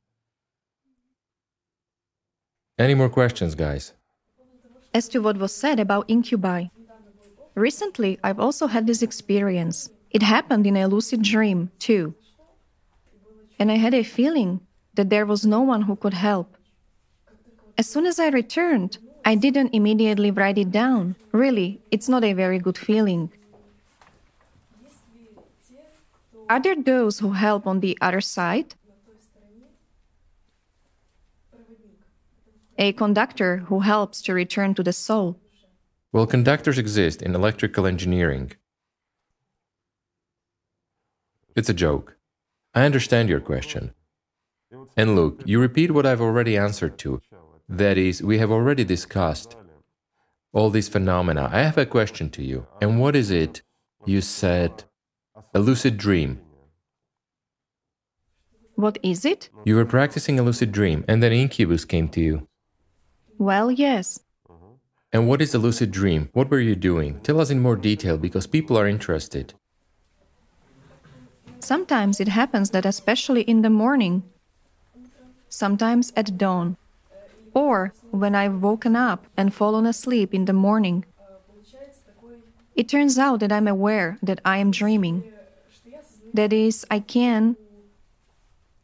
You're trying to control a dream. I'm trying, yes. And at this time, something came that started controlling you. Yes. Well, here again, who is trying to control a dream? And what are these games for? People often ask why we spend so much time sleeping. Guys, you need to rest. And personality should have rest from consciousness. Sorry, but to control a dream is to be in connection all the time. What will we come to? Will we come to anything good? No, we certainly won't. When a person stands firmly on the spiritual, even during a dream, then whatever comes to him, everything is clear. Isn't that so? Just tell it to go away. I don't have time for you now. Yes, I don't have time for you now. Just get lost and that's it. Meaning, personality anyway retains 100% control if it is in spiritual connection with the spiritual world, while all these are games of consciousness, sunshine. Isn't that so? It is. Yes, it is so. That is, again, you were playing with dream control in order to gain some magic abilities, correct? Yes. Well, you have gained them, enjoy. In a dream, at least. Of course, well, hasn't it come? It has. What you had called for is what came. And then what? Should you be upset about what you got? Well, now the second question. That was a joke, of course.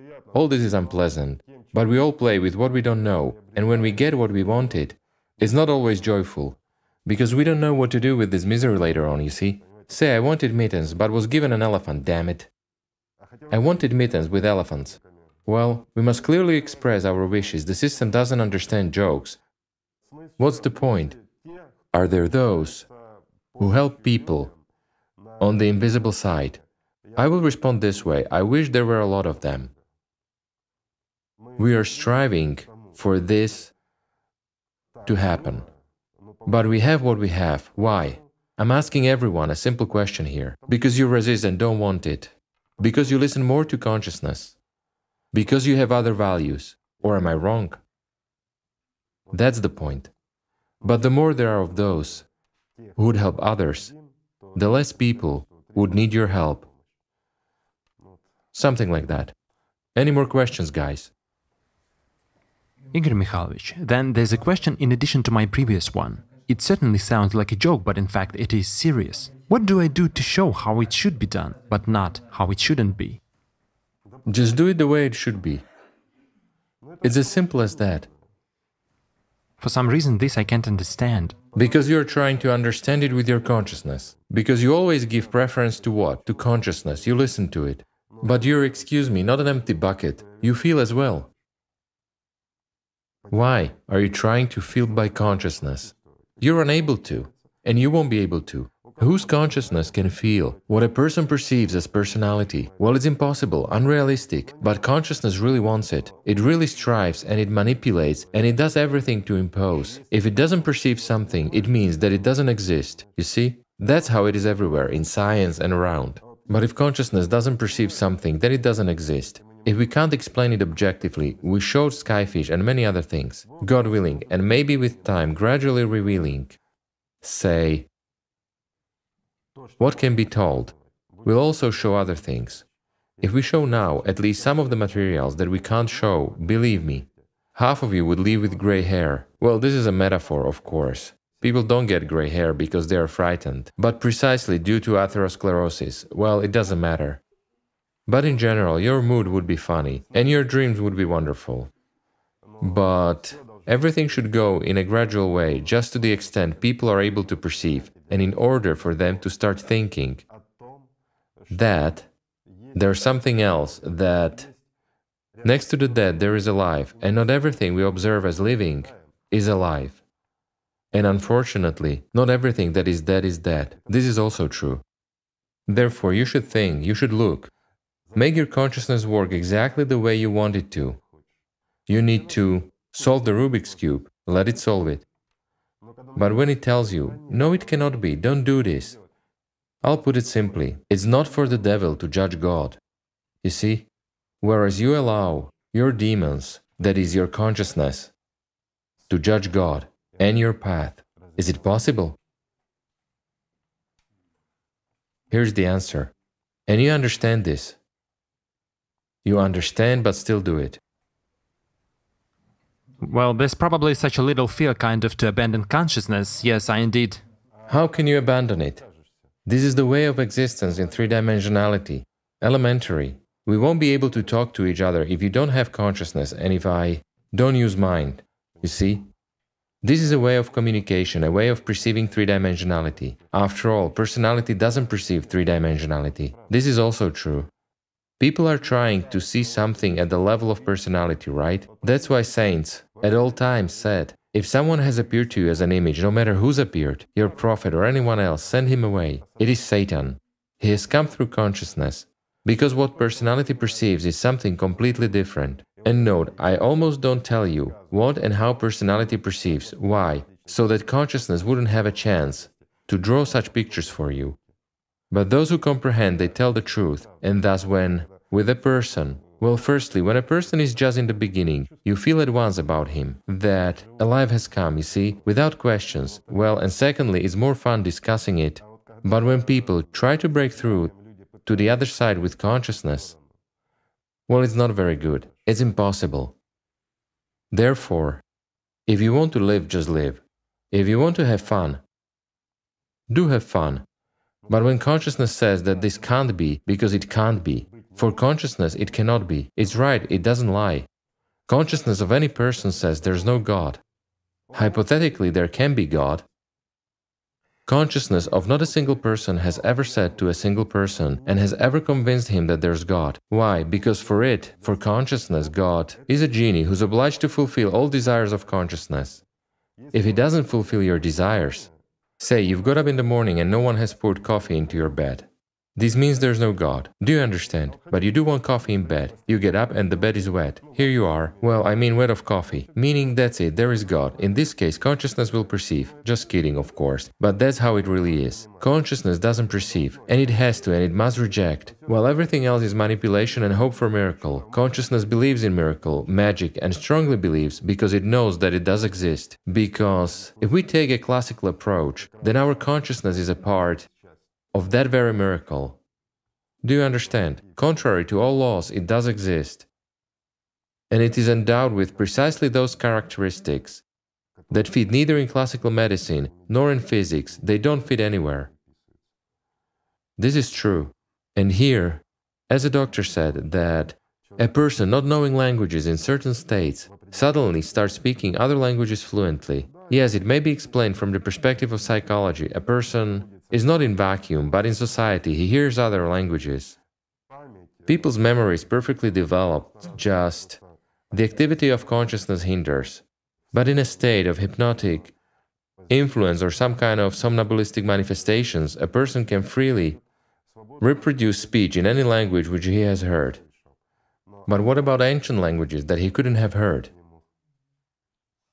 Here's an answer genetic memory. Well, then we again stumble upon it and again come to it, to the activity. As I told you about blood, right? That when a small part completely repeats the whole, and every part it connects and becomes whole. If you tear off a piece, it's one whole. You take it whole, it's also whole. If you divide it into hundreds of parts, it still remains whole. This is a paradox. And this paradox is precisely manifested, who carefully watched the previous program, the interaction of red blood cells there, remember? Yes, from a certain angle, when we remove the focus from red blood cells, then we see stars connected with each other, and that represents a whole, meaning the energy link is visible. Simply put, It's not a trick of lenses or anything else, it's real. In the same way, other things also happen. Questions, guys? May I? Yes. During the last meeting, when I was asking you a question, there was an urge to sort of voice one question, but a kind of self presentation came out, mixed with boasting and such a bake.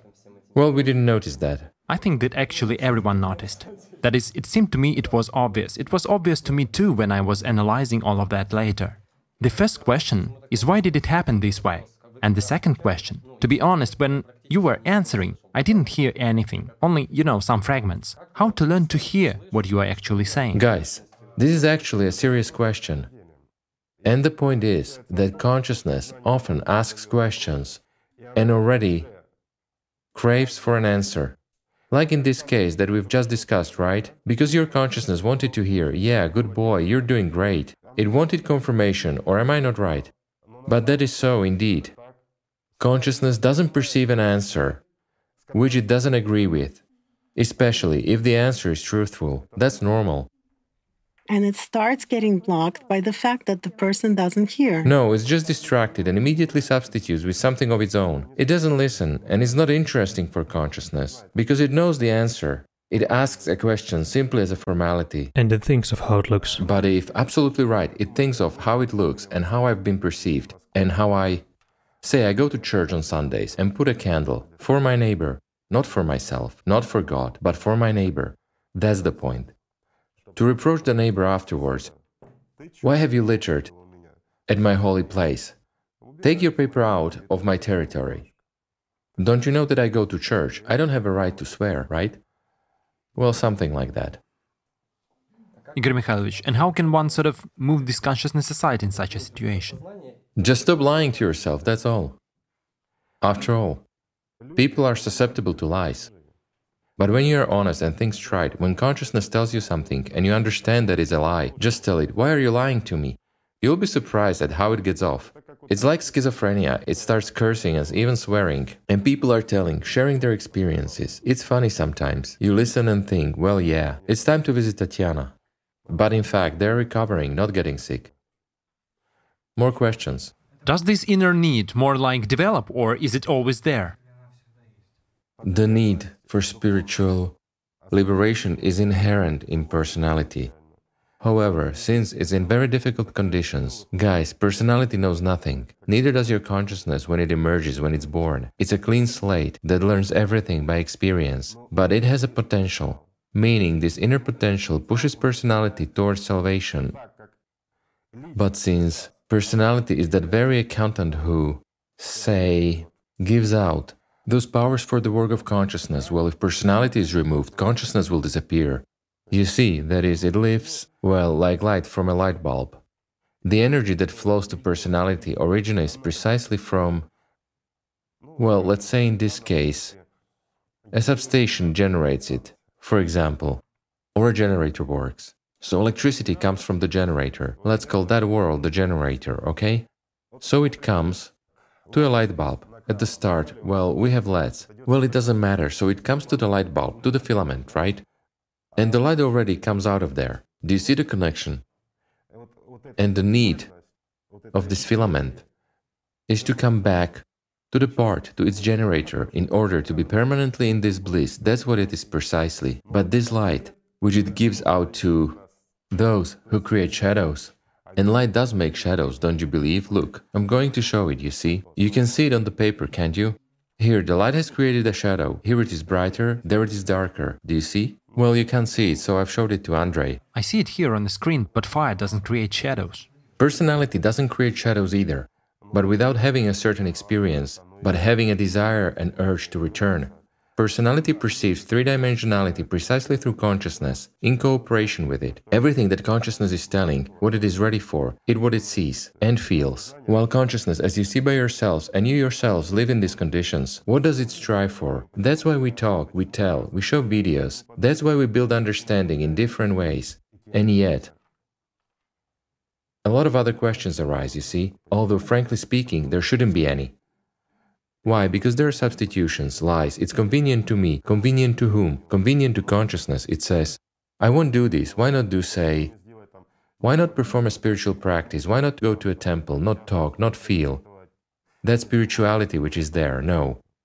Let's better go play cards. I'm exaggerating now. But consciousness exactly drives and leads away from all this. And personality is in such a clamped state, informationally clamped, not enriched. And when a person performs a spiritual practice or he is indeed in a prayerful highest state, not when he begs, give me health, a car, money, and I wish my mother-in-law would not nag at me, and all this is being addressed to God. And when he's asking like that, of course nothing will happen. Whereas when there is sincere love, when a person is really awaking and correctly performs his prayer or his spiritual practice, then this revelation, this communication takes place. He needs nothing material, you see. And here it begins to grow. That is, precisely these moments awaken one and they give one strength because attention is invested not in the external but in the internal. And here personality gains experience and practice communicating with the spiritual world, while the spiritual world, guys, is boundless. This world here is precisely a slight hallucination, it's like an instant. And it may happen so that voila, all of the sudden the universe has appeared, you see. Well, unless the angels here, they won't go amiss. But I'm so figuratively speaking, again exaggerating. Again, I explain this in human language, but this is nothing compared to that world. Naturally, in that world, there is an understanding and knowledge of all processes. Why does personality, have no questions or anything else, whatever happens in spiritual practices. It knows answers to everything. But as soon as you get out of spiritual practice, consciousness comes up with plenty of questions. What have you felt? What have you seen? And it attacks so dictatorially, so to say. Well, sometimes even parents don't bug their children that much, asking them what was told at a lesson, you know, as consciousness does it, so insistently. And here, consciousness demands this information and then begins to tell you and retell it in its own way about what personality has actually felt, you see. Well, that's the way it is, unfortunately. Those who have experienced this, they know. But it tells things in its own way, and here's necessary to put this consciousness in its place. When it starts asking you, what have you felt there? Just ask it. Have you solved the Rubik's Cube? Have you learned English? And have you learned French? Learn Chinese if you have nothing to do, do you see? And everything will fall into place. Lay sleepers. Dig holes. If there's nothing to do at all, do that even under a neighbor's fence. But at the same time, learn Chinese. Believe me, in such case, consciousness won't have any questions to you at all. Do your spiritual thing. That's how the world is arranged. Questions, guys? May I ask a question? Yes. Igor Mikhailovich, I probably, I think so, I have experienced something very intense. Well, probably some kind of contact with the spiritual world. It lasted for about an hour. Then I began to tell about what I felt and it disappeared. I'm just summarizing. You started analyzing. Yes, and I can't return to this, while I don't agree to anything else. It was so intense that nothing else. I've just mentioned this. I know. That's the point. What do you mean I can't return to this? Who is speaking? After all, what did consciousness experience at that moment? When this very contact occurred, it was exactly the contact of personality with the spiritual world. Is that happiness which you can't convey in words, right? Yes. Well, and then consciousness demanded to retell it all. Meaning, it began to turn this in its own way. And what did consciousness experience at that time? It experienced real euphoria. For consciousness, it is, I'll put it simply, a person is paid a salary, he is paid, well, $50, for example, whereas here he was given half a million at once. And again, consciousness wants to experience it, but it can't. Why? Because it has gained enormous powers, and it seeks these powers back. And keeping personality out, in order to hold this personality, it begins to say, I cannot do this. But it's precisely consciousness which is active in this matter, not personality. What needs to be done? A simple example. Any prayer is suitable if a person is a believer, regardless of religion. But I'll emphasize again, not asking for anything else, but spiritual salvation. Spiritual practice, by all means, but without consciousness. Do it sincerely and simply love. If you want to receive love, simply learn to love by yourself. But don't listen to your consciousness. It won't tell you anything good, it won't tell you anything on the spiritual matter at all, and it certainly won't help. This is true. Unless you're a Buddhist, of course, there's a slightly different approach. Their goal and task is exactly a little shifted to find peace, They engage in upbringing consciousness, meaning they bring it up. There's such notion as peace of subpersonality that is a sleep of subpersonality. Or put simply, personality sleeps during the state of subpersonality. Well, this is kind of in between. It's neither in hell nor in paradise, it's totally nowhere. Well, it's also good, of course, better than torture. But guys, to spend one's life on not gaining life, so much effort, hard work for what? More questions, guys. Could you tell us about genetic memory? Does it come from subpersonality, meaning this knowledge of languages and so on? Well, it definitely doesn't come from personality. Speaking of genetic memory, our genetics is precisely a part of the material world, correct? Everything is simple, guys. What does this have to do with spirituality? Nothing at all. You see, I'll put it simply if your father was a highly spiritual person, this will have no impact on you at all. Absolutely. Whereas if your father was a boss or an owner of a winery, this can influence you, you see. But better of some oil producing enterprise, then it will definitely have an impact. Igor Mikhailovich, please tell us, you've said that the situation is quite serious. How to simplify it? Which situation? Well, the situation that personality is pressured by information, that the world is like this and everything else. If we help, personality by means of consciousness will aggravate its condition. For that, there exist many different practices. This has been said a thousand times. There's such a program called Consciousness and Personality. There's exactly the answer to this question. During meetings, guys ask questions similar to several questions that have been voiced today. These questions are actually based on doubts. Of this kind. I once felt, but how can I return to this? Or simply a person is under permanent pressure of his consciousness. And his only questions are, what should I do? That is, there is self pity, and questions like, how can I get out of this state? How can I feel? And so on.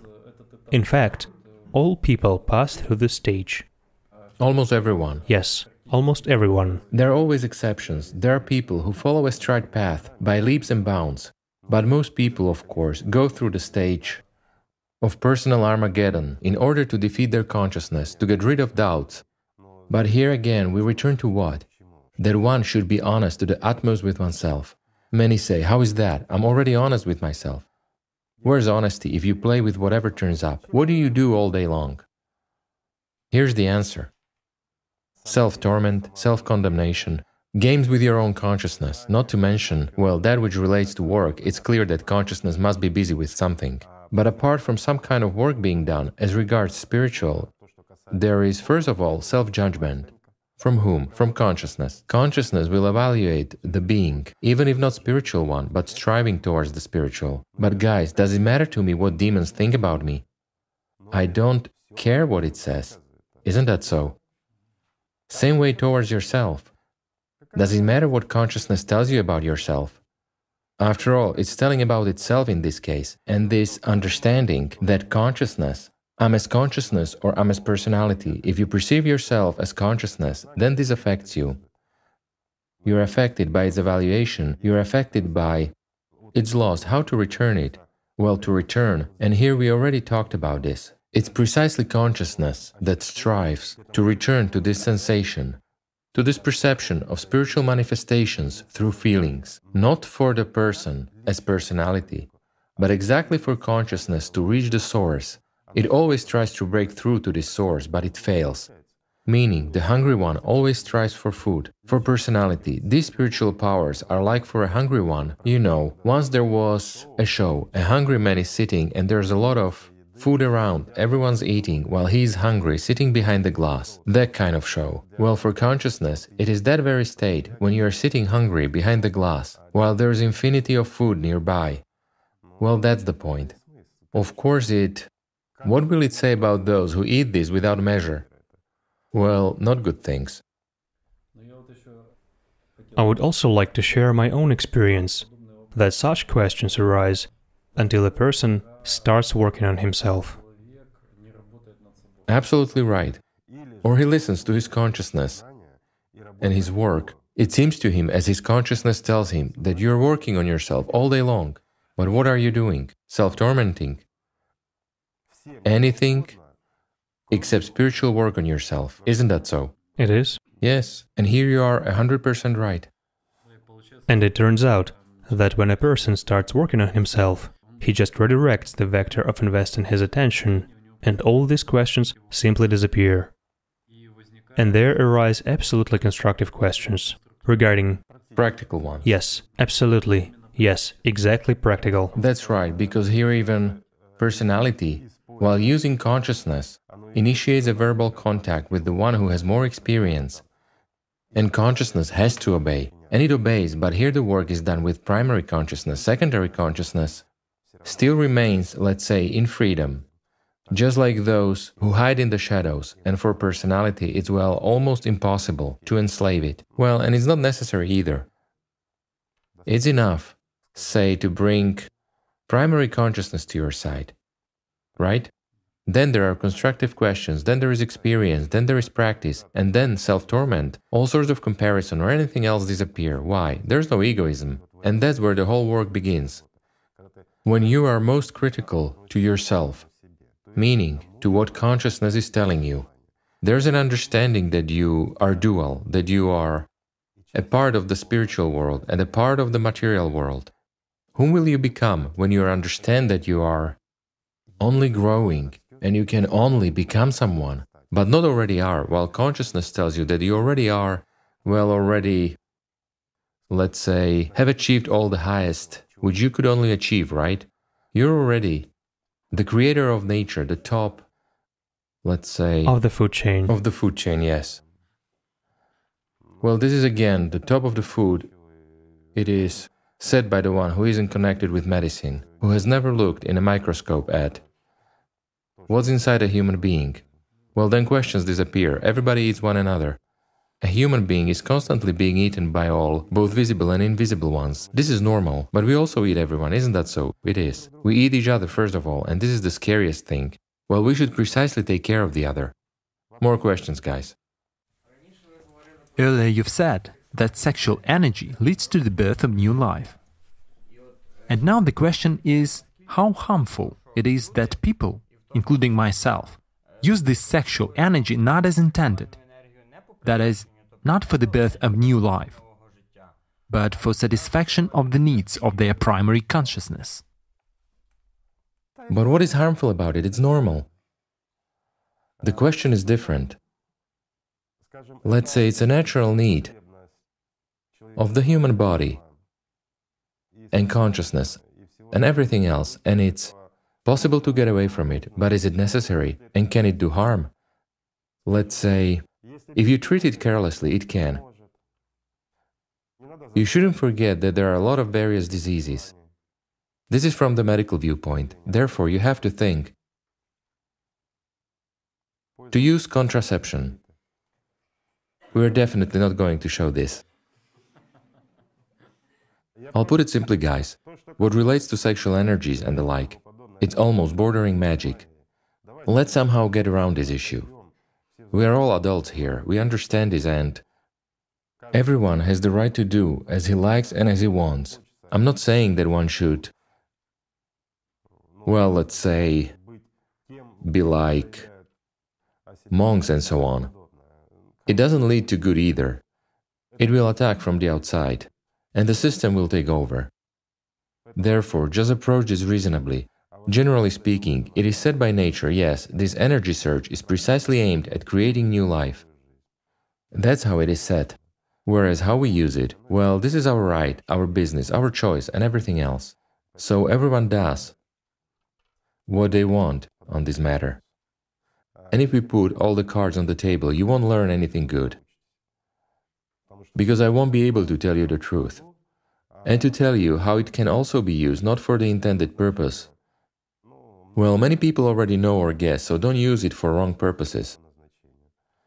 You get pleasure. Well, for God's sake, get it. The system also needs to be fed. We feed it not only with this energy, but also with plenty of our emotions, delusions, and God knows what else. So there's nothing to worry about. Any more questions, guys? May I ask a question? Please go ahead. On the subject of today's program, first I'd like to share my experience and then ask a question. So, at the initial stage, when I just started to engage in practices approximately five or six years ago, I had such an experience. When I was sleeping and some creature, I just understood that it was some kind of a being. It seemed to be in the room with me. It came up to me, took me by the throat, and spun me, raising me to the ceiling counterclockwise. I was aware of being alone. No help was coming. So I just folded my hands, made the sign of the cross over that creature three times, and said, Lord Jesus Christ, have mercy upon me. And then I, as if fell down from the ceiling at the same time I woke up and understood that the creature was already gone. Later on, this situation repeated itself in about a year. And well, there was another little there was another little moment later, but the first one was when there was that creature. It was very powerful and very strong. In connection with this, I have a question. Please tell me what to do in such a situation and who are these creatures in general? Basically, this is the same thing as what we told about those who hide in the shadows. They have many names and they are diverse. Well, it's possible, of course, to figure out who exactly came to you, but what's the difference what that guy's name was, right? The question is different. You acted correctly, but acted based on what?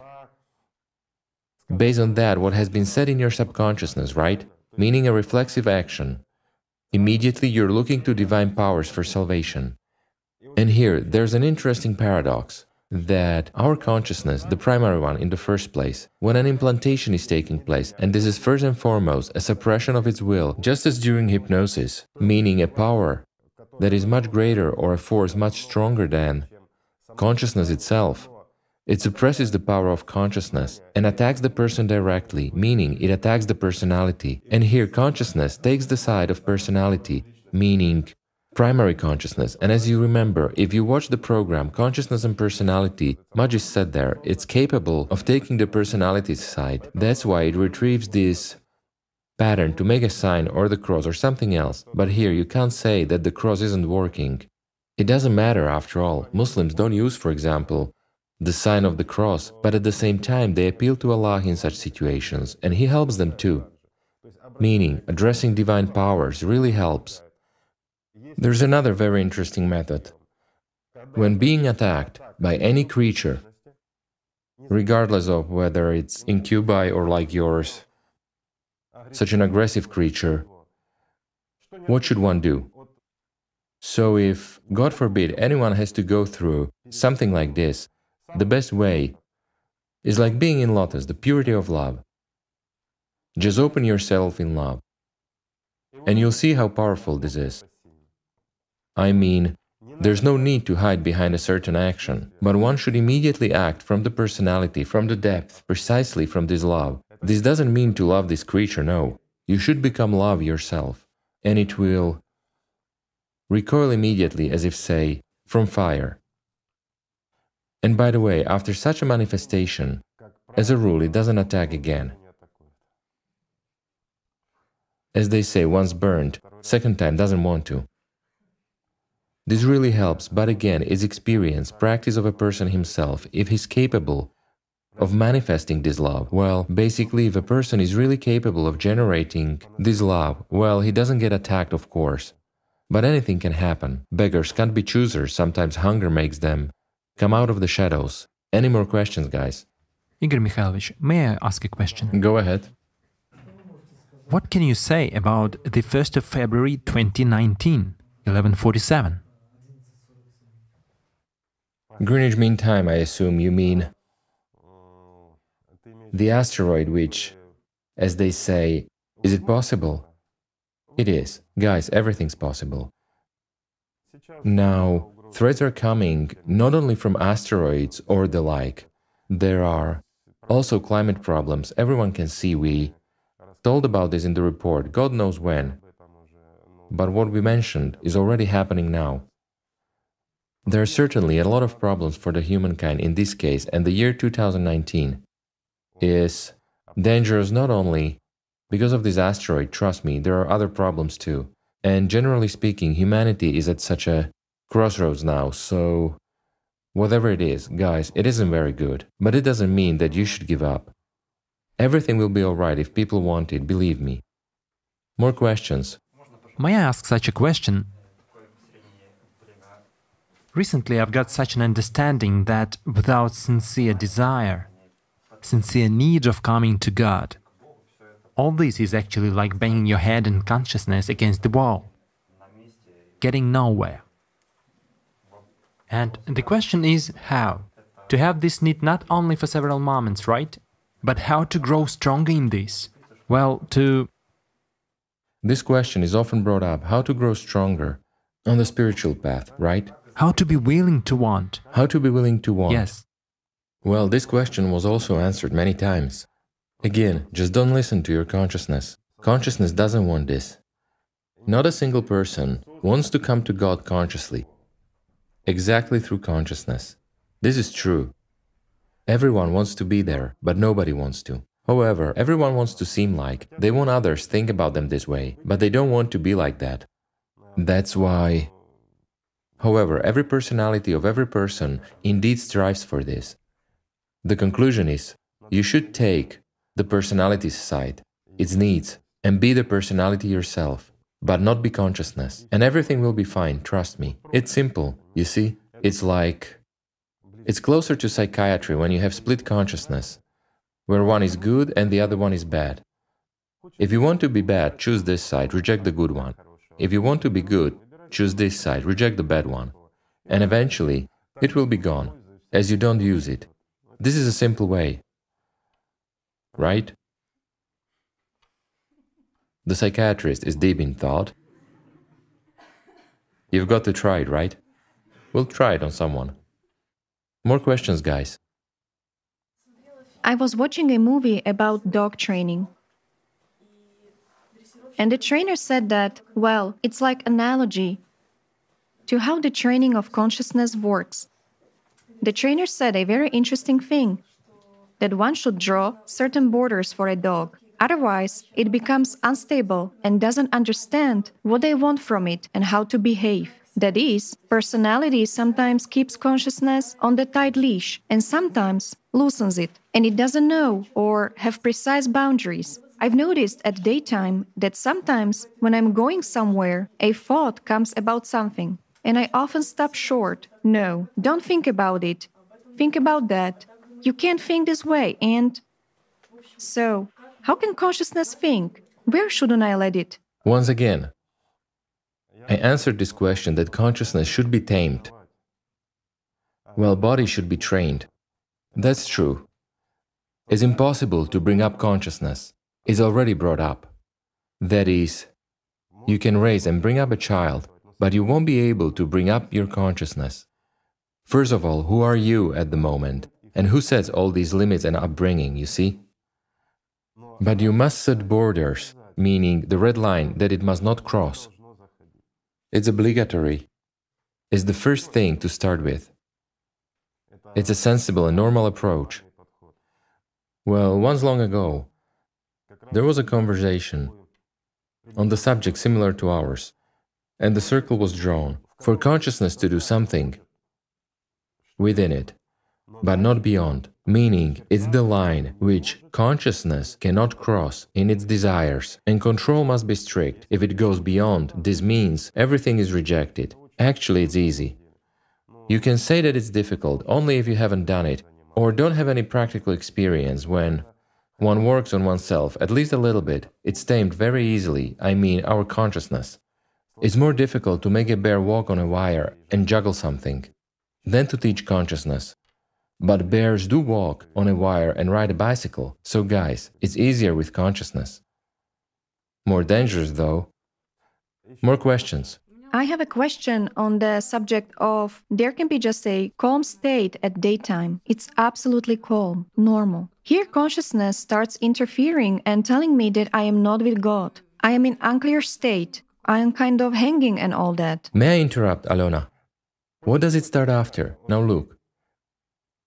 The state is absolutely nice, you're in peace, you feel good, comfortable inside, but you start doing something and you pay attention to outside things, meaning you're being fished out slowly, like a fisher is pulling a fish out. And so consciousness begins to attack when you are reaching the water surface. You see? This is a practical question. It's good that you've asked it. It's just that I very often have doubts. Like, who am I? There was already this answer, I understand. Where is the personality? Well, consciousness is thoughts, I understand. Consciousness always asks. Where am I as personality? Well, that kind of thing. Just recall the experience when there is contact with the spiritual world, that very happiness, these deep feelings of peace, of hope, or rather not hope, but peace of gaining something holistic. Then there are no questions. That's exactly right. There are no questions. That's it. That's exactly the personality. You understand? But it doesn't want to think and it doesn't want to go into three dimensionality. I agree. When a person, let's say, resides in this world and he gets this experience for the first time, the experience of the first contact of the personality with the spiritual world, of course, all these questions are brushed aside. Of course, at this time, he doesn't want to come into contact with consciousness or anything. But the most difficult thing is to realize oneself as personality and to stay on this position, not to lose it throughout the day and during the night as well, just to live. But to learn to live, it turns out to be difficult. This is the first experience, and later on, it's just as difficult to draw consciousness onto your side well, why? Because at this point there is fluctuation. Sometimes your personality, sometimes your consciousness, and this self is changing. Well, the psychiatrist has now assessed us. I've been assessing myself. Well, yes. I'll voice it later. So there's actually nothing complicated in this. And it's natural, it's normal. Well, here, again, if you set borders and in no case allow consciousness evaluate you, don't evaluate yourself in spiritual aspects, guys.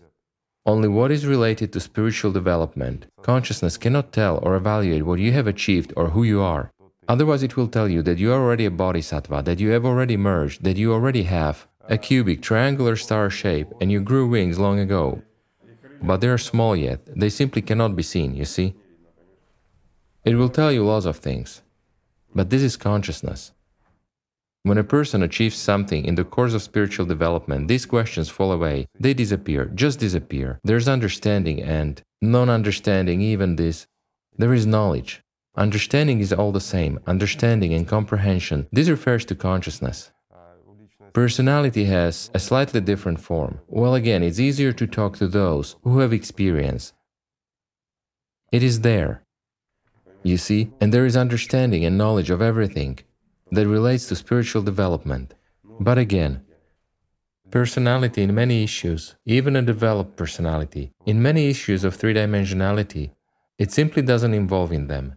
Why? Here, of course, primary consciousness is needed in order to have verbal communication, is necessary to have consciousness on your side, if you already stand firmly on the position of personality. Otherwise, it will be difficult even to communicate. This world isn't perceived, it is rejected as a foreign body, and this may already lead to the doctor again. Therefore, here, well, I mean, relatives and friends will take you there. They'll say that something is wrong with the person, therefore, you mustn't lose, let's say, contact with this world. But you must remain yourself. Questions, guys? A question about practices. When I'm performing the pyramid or lotus practice, such states occur while immersing. There is as if a split, meaning on the one hand, practice is going on and I feel that. That's right. But on the other hand, I see how my consciousness is dreaming. That's right. It doesn't think. It should be so. At initial stages, it's normal, it's natural. Meaning there happens, a human is dual, we've talked about this. On the one hand, you already exist as a personality and you feel the practice and its work. But on the other hand, you give an assessment to consciousness that is asleep.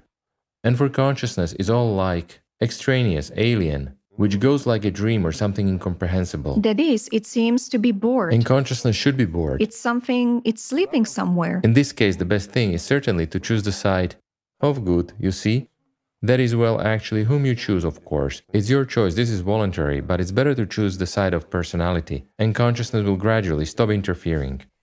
And there is another, well, let's say, stage or some manifestation. That is, it turns out that this happens, and sometimes it's like such waves of disappearance occur, like you were there, and then suddenly you are not. This is also normal. Then again, you are not. This is absolutely natural, and you shouldn't be frightened. This doesn't mean that it was sleep. This means that at that moment, while you're performing the practice, everything is going smoothly and clearly for you.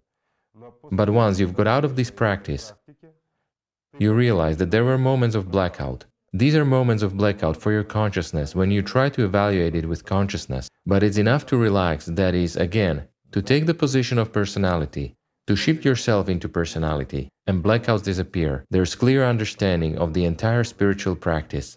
When, well, a human being is dual, he is still trying to sit on two chairs. That's why all this is happening. Well, this is normal. It's a natural process, it's a natural stage of development, and it's a pretty good one already. So you should do your best, sunshine, and everything will be fine. There is one more question concerning your initial stories about spirits and about other beings. In a state when I'm falling asleep or waking up, there are such even during sleep there are such states when it seems as if you're falling asleep, but they don't let you drive into it. They really don't.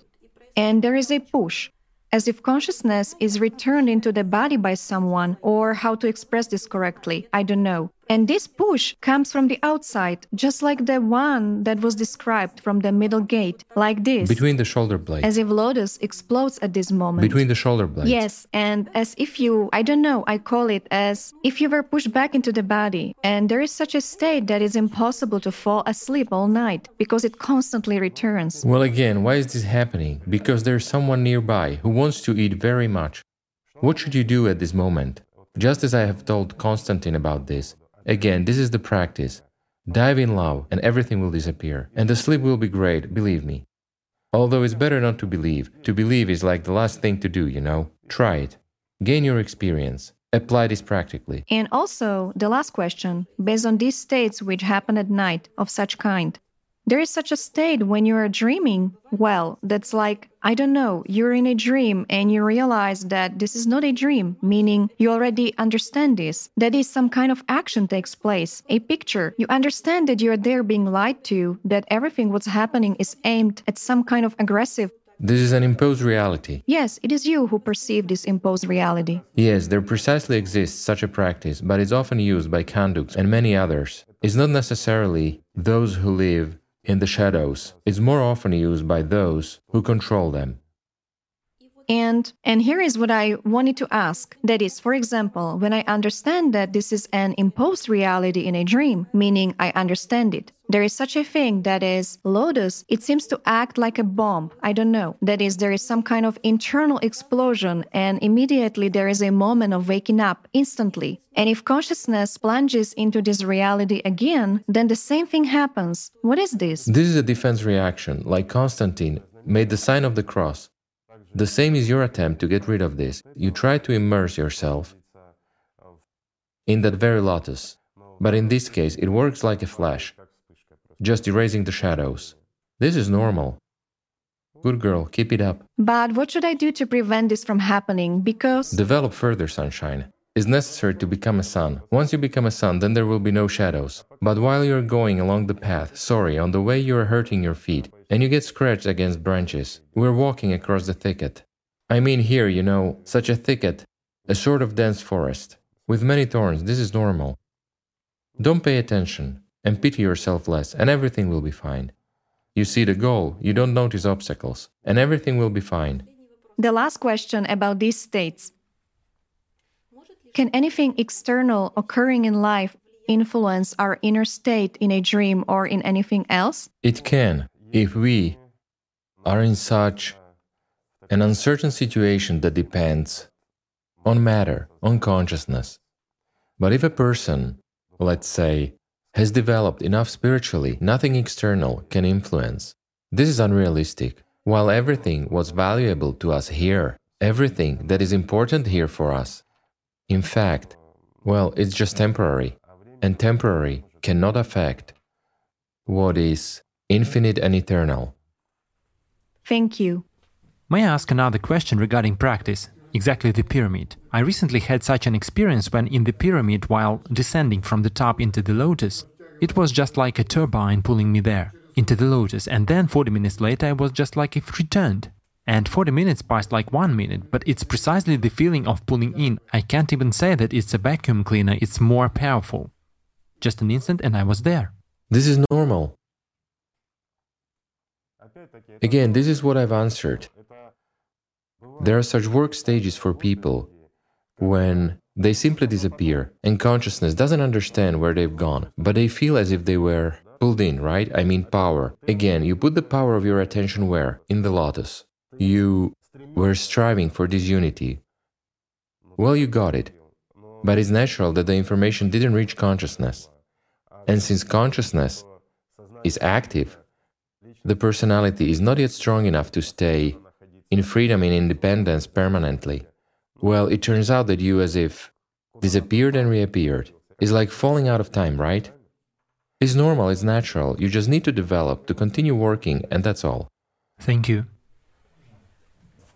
May I? A question about the inner God.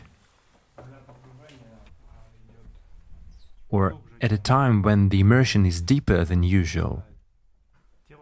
The body shudders, something growls inside like a beast that's been caught. And it's not ready for those states at all. And when I get close, I don't understand. Is it rejection, or do I hold myself from going into this? Not yourself. Consciousness holds you on a short leash, meaning the system holds you so as not to let you go. But tell me, what kind of dummy would raise a lamp and then just let it go into the forest? Well, it's somehow funny and stupid, right? Well, that's your answer. So don't be a lamp. Break the bonds and go ahead. And everything will be fine. On the path of spiritual development, the body doesn't always cope, as a rule. This manifests itself in the form of diseases. And we initially said that it could be an influence of some otherworldly beings. But there was such experience too, although there is a suspicion that it is more a work of consciousness. Can consciousness hide behind a disease? It can.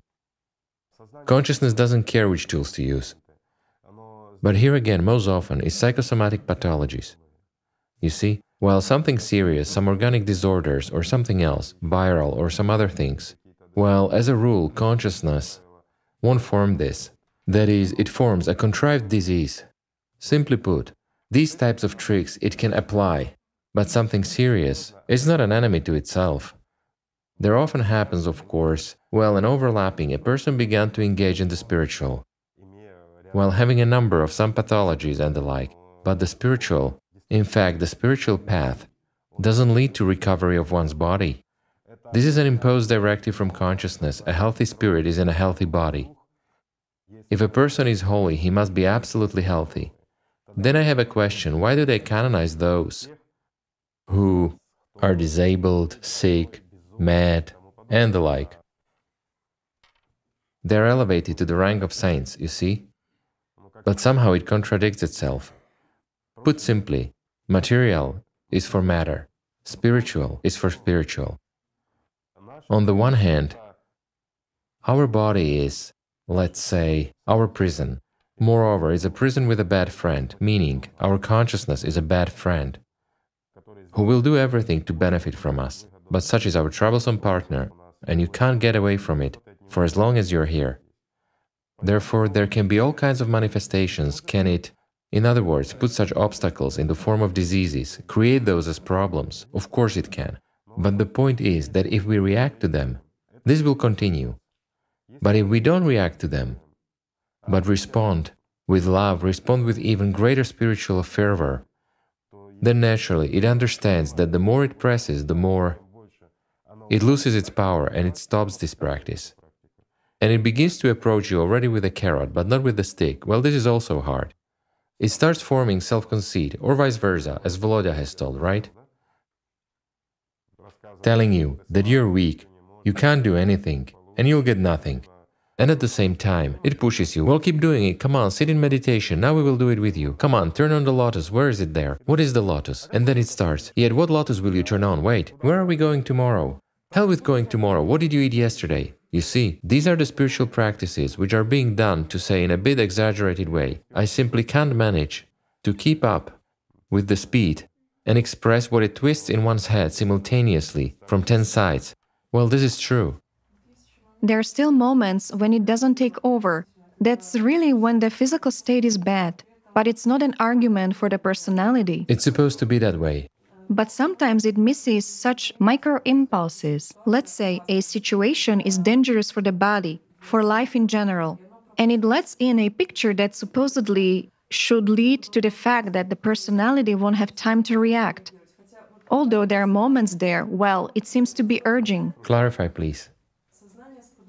Consciousness urges not to be vigilant. That's bad. I don't know how to. That is, consciousness tries to set you up, makes you rely on personality, as on some tool for physical salvation or health improvement, right? A substitution well, okay, I'll take a practical example. When, let's assume, while driving, there is a situation when I understand that it's practically a fraction of second, and I make a decision in this specific driving situation. But at the same time, I clearly understand, clearly heard at that moment that there was as if a command to me don't do it. So consciousness is ready. It's ready for an injury, of course. And you are not the only one who experienced this while driving. When consciousness starts forcing a person to perform spiritual practice while you're driving, everything's okay. Let's do the lotus practice. Well, just relax. It's good after all. It's the dictation of consciousness. It's contrary to all, let's say, written canons, the instincts of self preservation, and the like. And it often happens that it even leads to accident, injuries, and so on. And then, pulling this string, it uses it as a tool, as a whip, saying, Well, you've made yourself sick with your meditations. You see? It told you what to do, and then is the one that strikes you. One should have a reasonable approach to all things. There is a time for spiritual practices. Spiritual practice is spiritual practice. Time should be devoted to this. For example, you don't train your dog all day long, do you? You have to live, do something, right? It's unrealistic to drive your car and train your dog to jump over a fence at the same time. And why does this become realistic? This is precisely the red line which consciousness mustn't cross. It must fulfill its function. The one it must, and the car, must be driven by consciousness. Personality isn't in the driver's seat. Don't get me wrong. And if an accident has happened, it can't be the fault of personality, it's the fault of consciousness because it can cover itself. It has deceived the personality. Of course. And later on, it will torture you throughout life with this very tool. It's more advantageous for it that the body becomes disabled, immobilized. Well, there's no difference whether the body walks or doesn't walk. The main thing is that it generates emotions, you see? Well, even better if it's also able to generate something else, not just emotions, but also greater powers, to dream about something, to feed, and that's it. And it doesn't care. It's consciousness. This world is actually very cruel. Well, how can it not be cruel where they eat each other? This is normal. One should just be vigilant. More questions, guys? May I? Yes. I find such a manifestation in myself. It is similar like a memory of the previous life, so to say. I mean, of the previous personality. That is, and the further it goes, the more imposed it becomes. I mean, that state. Maybe, yes, this fatality. Are these manifestations of the system? It often happens so that a person, let's say a personality, that has subpersonalities, meaning having an experience of their lives, those subpersonalities, at certain moments can manifest, indeed manifest, their own, let's say, independence, right? Meaning they can show or bring their own experience to consciousness and the like. And it happens that sometimes they even seize power in people. And this also happens. And we know the experience of some people where dozens of these subpersonalities from time to time commanded them. Well, it does happen. It happens that they show the experience of previous lives in detail, even in the smallest details. But this is the life of that personality, which missed its chance. Sometimes even emotions of hopelessness are palmed off. People do have an experience of dying, these fears, all that, of course. If there is a subpersonality, this can be, this can happen, but only if the subpersonality is active. What does active mean? It has additional power. Meaning, I'll give an example. For many, it might be a shock. We have habits, let's say traditions and all that. It's built just to support the system, but not for the spiritual development of a human being. Say some dear and close person has died. Well, and we recall him every time. We miss him, we experience emotions for him. And people ask how to help. There were also questions. A person passed away, a relative, for instance, how to help him so that he would be fine there. You better focus on yourself so that it would be fine for you here. The person has already deserved what he deserved, what he received. If a person is spiritually developed and he has spiritually liberated himself, then excuse me, how can you, mortal, help the immortal? And if vice versa, how can you pull him out if he has already got what he deserved, right? It's not a prison to be released from. Or let's say, I don't know, where you can pass a parcel or something delicious. Well, here is a point. It turns out that a parcel can be delivered. As well as every memory caused by an emotion, that's why people say, about the deceased, be good or nothing, but better nothing at all. Well, that happened, yes, we remember, yes, but we shouldn't grieve, worry, shed tears, or bother them every time. Why? Every memory. Since subpersonality exists, it is in this world, and when we recall someone, especially with emotion, we inevitably contact in the invisible world. After all, distance, time, these are all relative terms, and they get broken already at the quantum limit, while beyond the quantum limit, there is no such notion at all, you see? Therefore, naturally, if we often and intensely recall a subpersonality which we had a chance to coexist with, let's say, then naturally it can possess a certain power and it can produce, let's say, such kind of manifestations, yes. Or it can lay claims, especially if the personality is weak, to even seize power in this body and power over consciousness. No matter how paradoxical or fantastical it sounds, but it's true, it's reality, it's already proven, and let's say it has been verified many times, and you cannot get away from it, it's a fact. It's when subpersonalities that lived at different times reveal such subtlest details that cannot be made up. It also happens when, for instance, a person was very keen on magic, accumulated powers, used real practices, and having become a subpersonality after death, he can also influence personality. Or a person tried to grow spiritually, tried, I emphasize, didn't develop spiritually. Only tried, but at the same time he's unstable. What does it mean to be unstable? Neither there nor here. That is, he used practices, some power aspects, accumulation.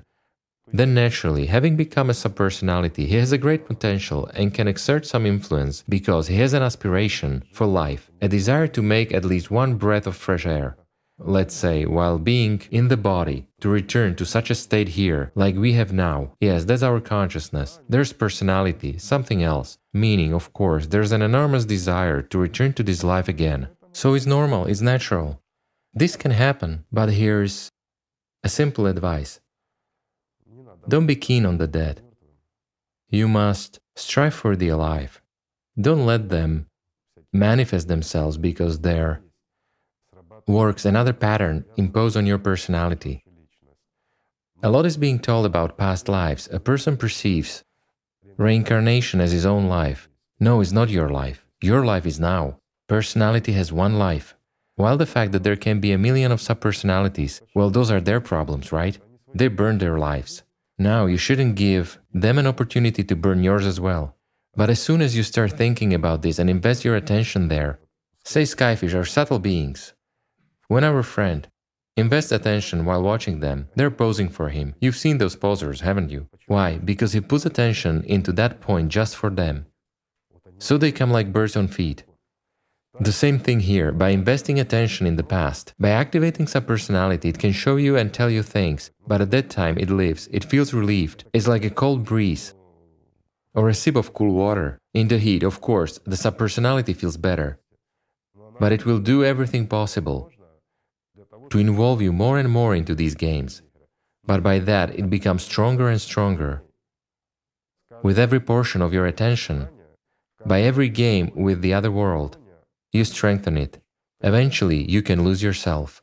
You'll make it a company, you'll play cards together, just kidding, of course. If it were so, it would be wonderful, but they are still alone there, although they feel and understand that there's someone else nearby. More questions, guys.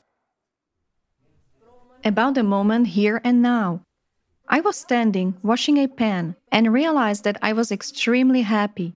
And consciousness says right away that I cannot be extremely happy just because I'm standing and washing my pan. Some happiness is waiting for me ahead. And kind of having traced this moment, I realized that many times in my life there were situations when I just felt happy because for no reason at all. But consciousness immediately started telling me that I should either recall something that was in the past. A reason is needed. That is, yes, a reason is needed. And this point but when you outline a reason, happiness goes away. Right. Absolutely right. This moment of here and now is precisely what personality experiences in contact with the spiritual world. It's the first thing. Well, it's indescribable happiness. It's hard to put it into words. It is that. Boundless love, well, is indeed happiness. And it doesn't matter what you're doing washing the toilet, washing the dishes. What's the difference? After all, it has nothing to do with the personality, the spiritual, the real you. Well, the body must function and work, but consciousness mustn't interfere with its comments. Consciousness is always set up for happiness. What is happiness for our consciousness? It's a material aspect. But has anyone experienced happiness? Happiness cannot be like, now it is here and tomorrow it is not. For personality, happiness is eternal. We lose it only when we lose ourselves as personality. That's the point. And what is happiness for consciousness? It means to achieve something, to get something. Well, many of us used to set material goals or something else. Well, someone thinks, I will achieve something, get a better job, earn more money, acquire something, and I will be happy. He's earned, acquired, got it, and happiness is gone. Isn't it so? That's the point. For matter, for consciousness, happiness is illusory, while for personality it's real. It cannot end, and neither can life. Life, in fact, if it begins, it cannot end, otherwise, what kind of life is it? It's like a jump. I won't continue to quote Ranevskaya. That is, in fact, here and now means residing in the present. It is incessant feeling, yes, correct? Naturally, of course. Consciousness won't understand this. For consciousness, it's an abnormal state. It's even worse than schizophrenia. It's not a normal emotion in psychiatry. Well, it's not an emotion. There are no emotions here, in fact, and that's the paradox. It is qualified as an abnormal emotion. This can be an emotion. This is the inner feeling that generates no emotion at all. There's no release of endorphins. There's nothing. There is no excitation of the structure. Meaning, from the outside, a person looks calm, he is simply joyful. Just joyful, and that's it. Why? Because he's overfilled, and consciousness agrees with him. Because consciousness is accustomed and is trained to receive its candy for not making a sad face. And that's it, you see? That's the point. Meaning, it gets its portion of Allat for not preventing the personality from being happy and living. Well, such a symbiosis is formed from coexistence. Consciousness doesn't cross the red line, but it still tries to attack a meanie, after all, it's consciousness. Bears also do everything for sugar, but if they see a sack of it, they try to take it away. More questions, guys. Go ahead. Humor is a weapon of the system. Could you please tell what is the nature of its origin and how to use it correctly? It's desirable to use it so as not to offend anyone because it's a weapon of the system. That's it, guys. On this merry note, I suggest that we end our meeting today. I'm sorry if anything is wrong. If I've said something beyond the limit, don't be offended. It's consciousness, you know. And what's the point to take offense at it? That's all, thank you.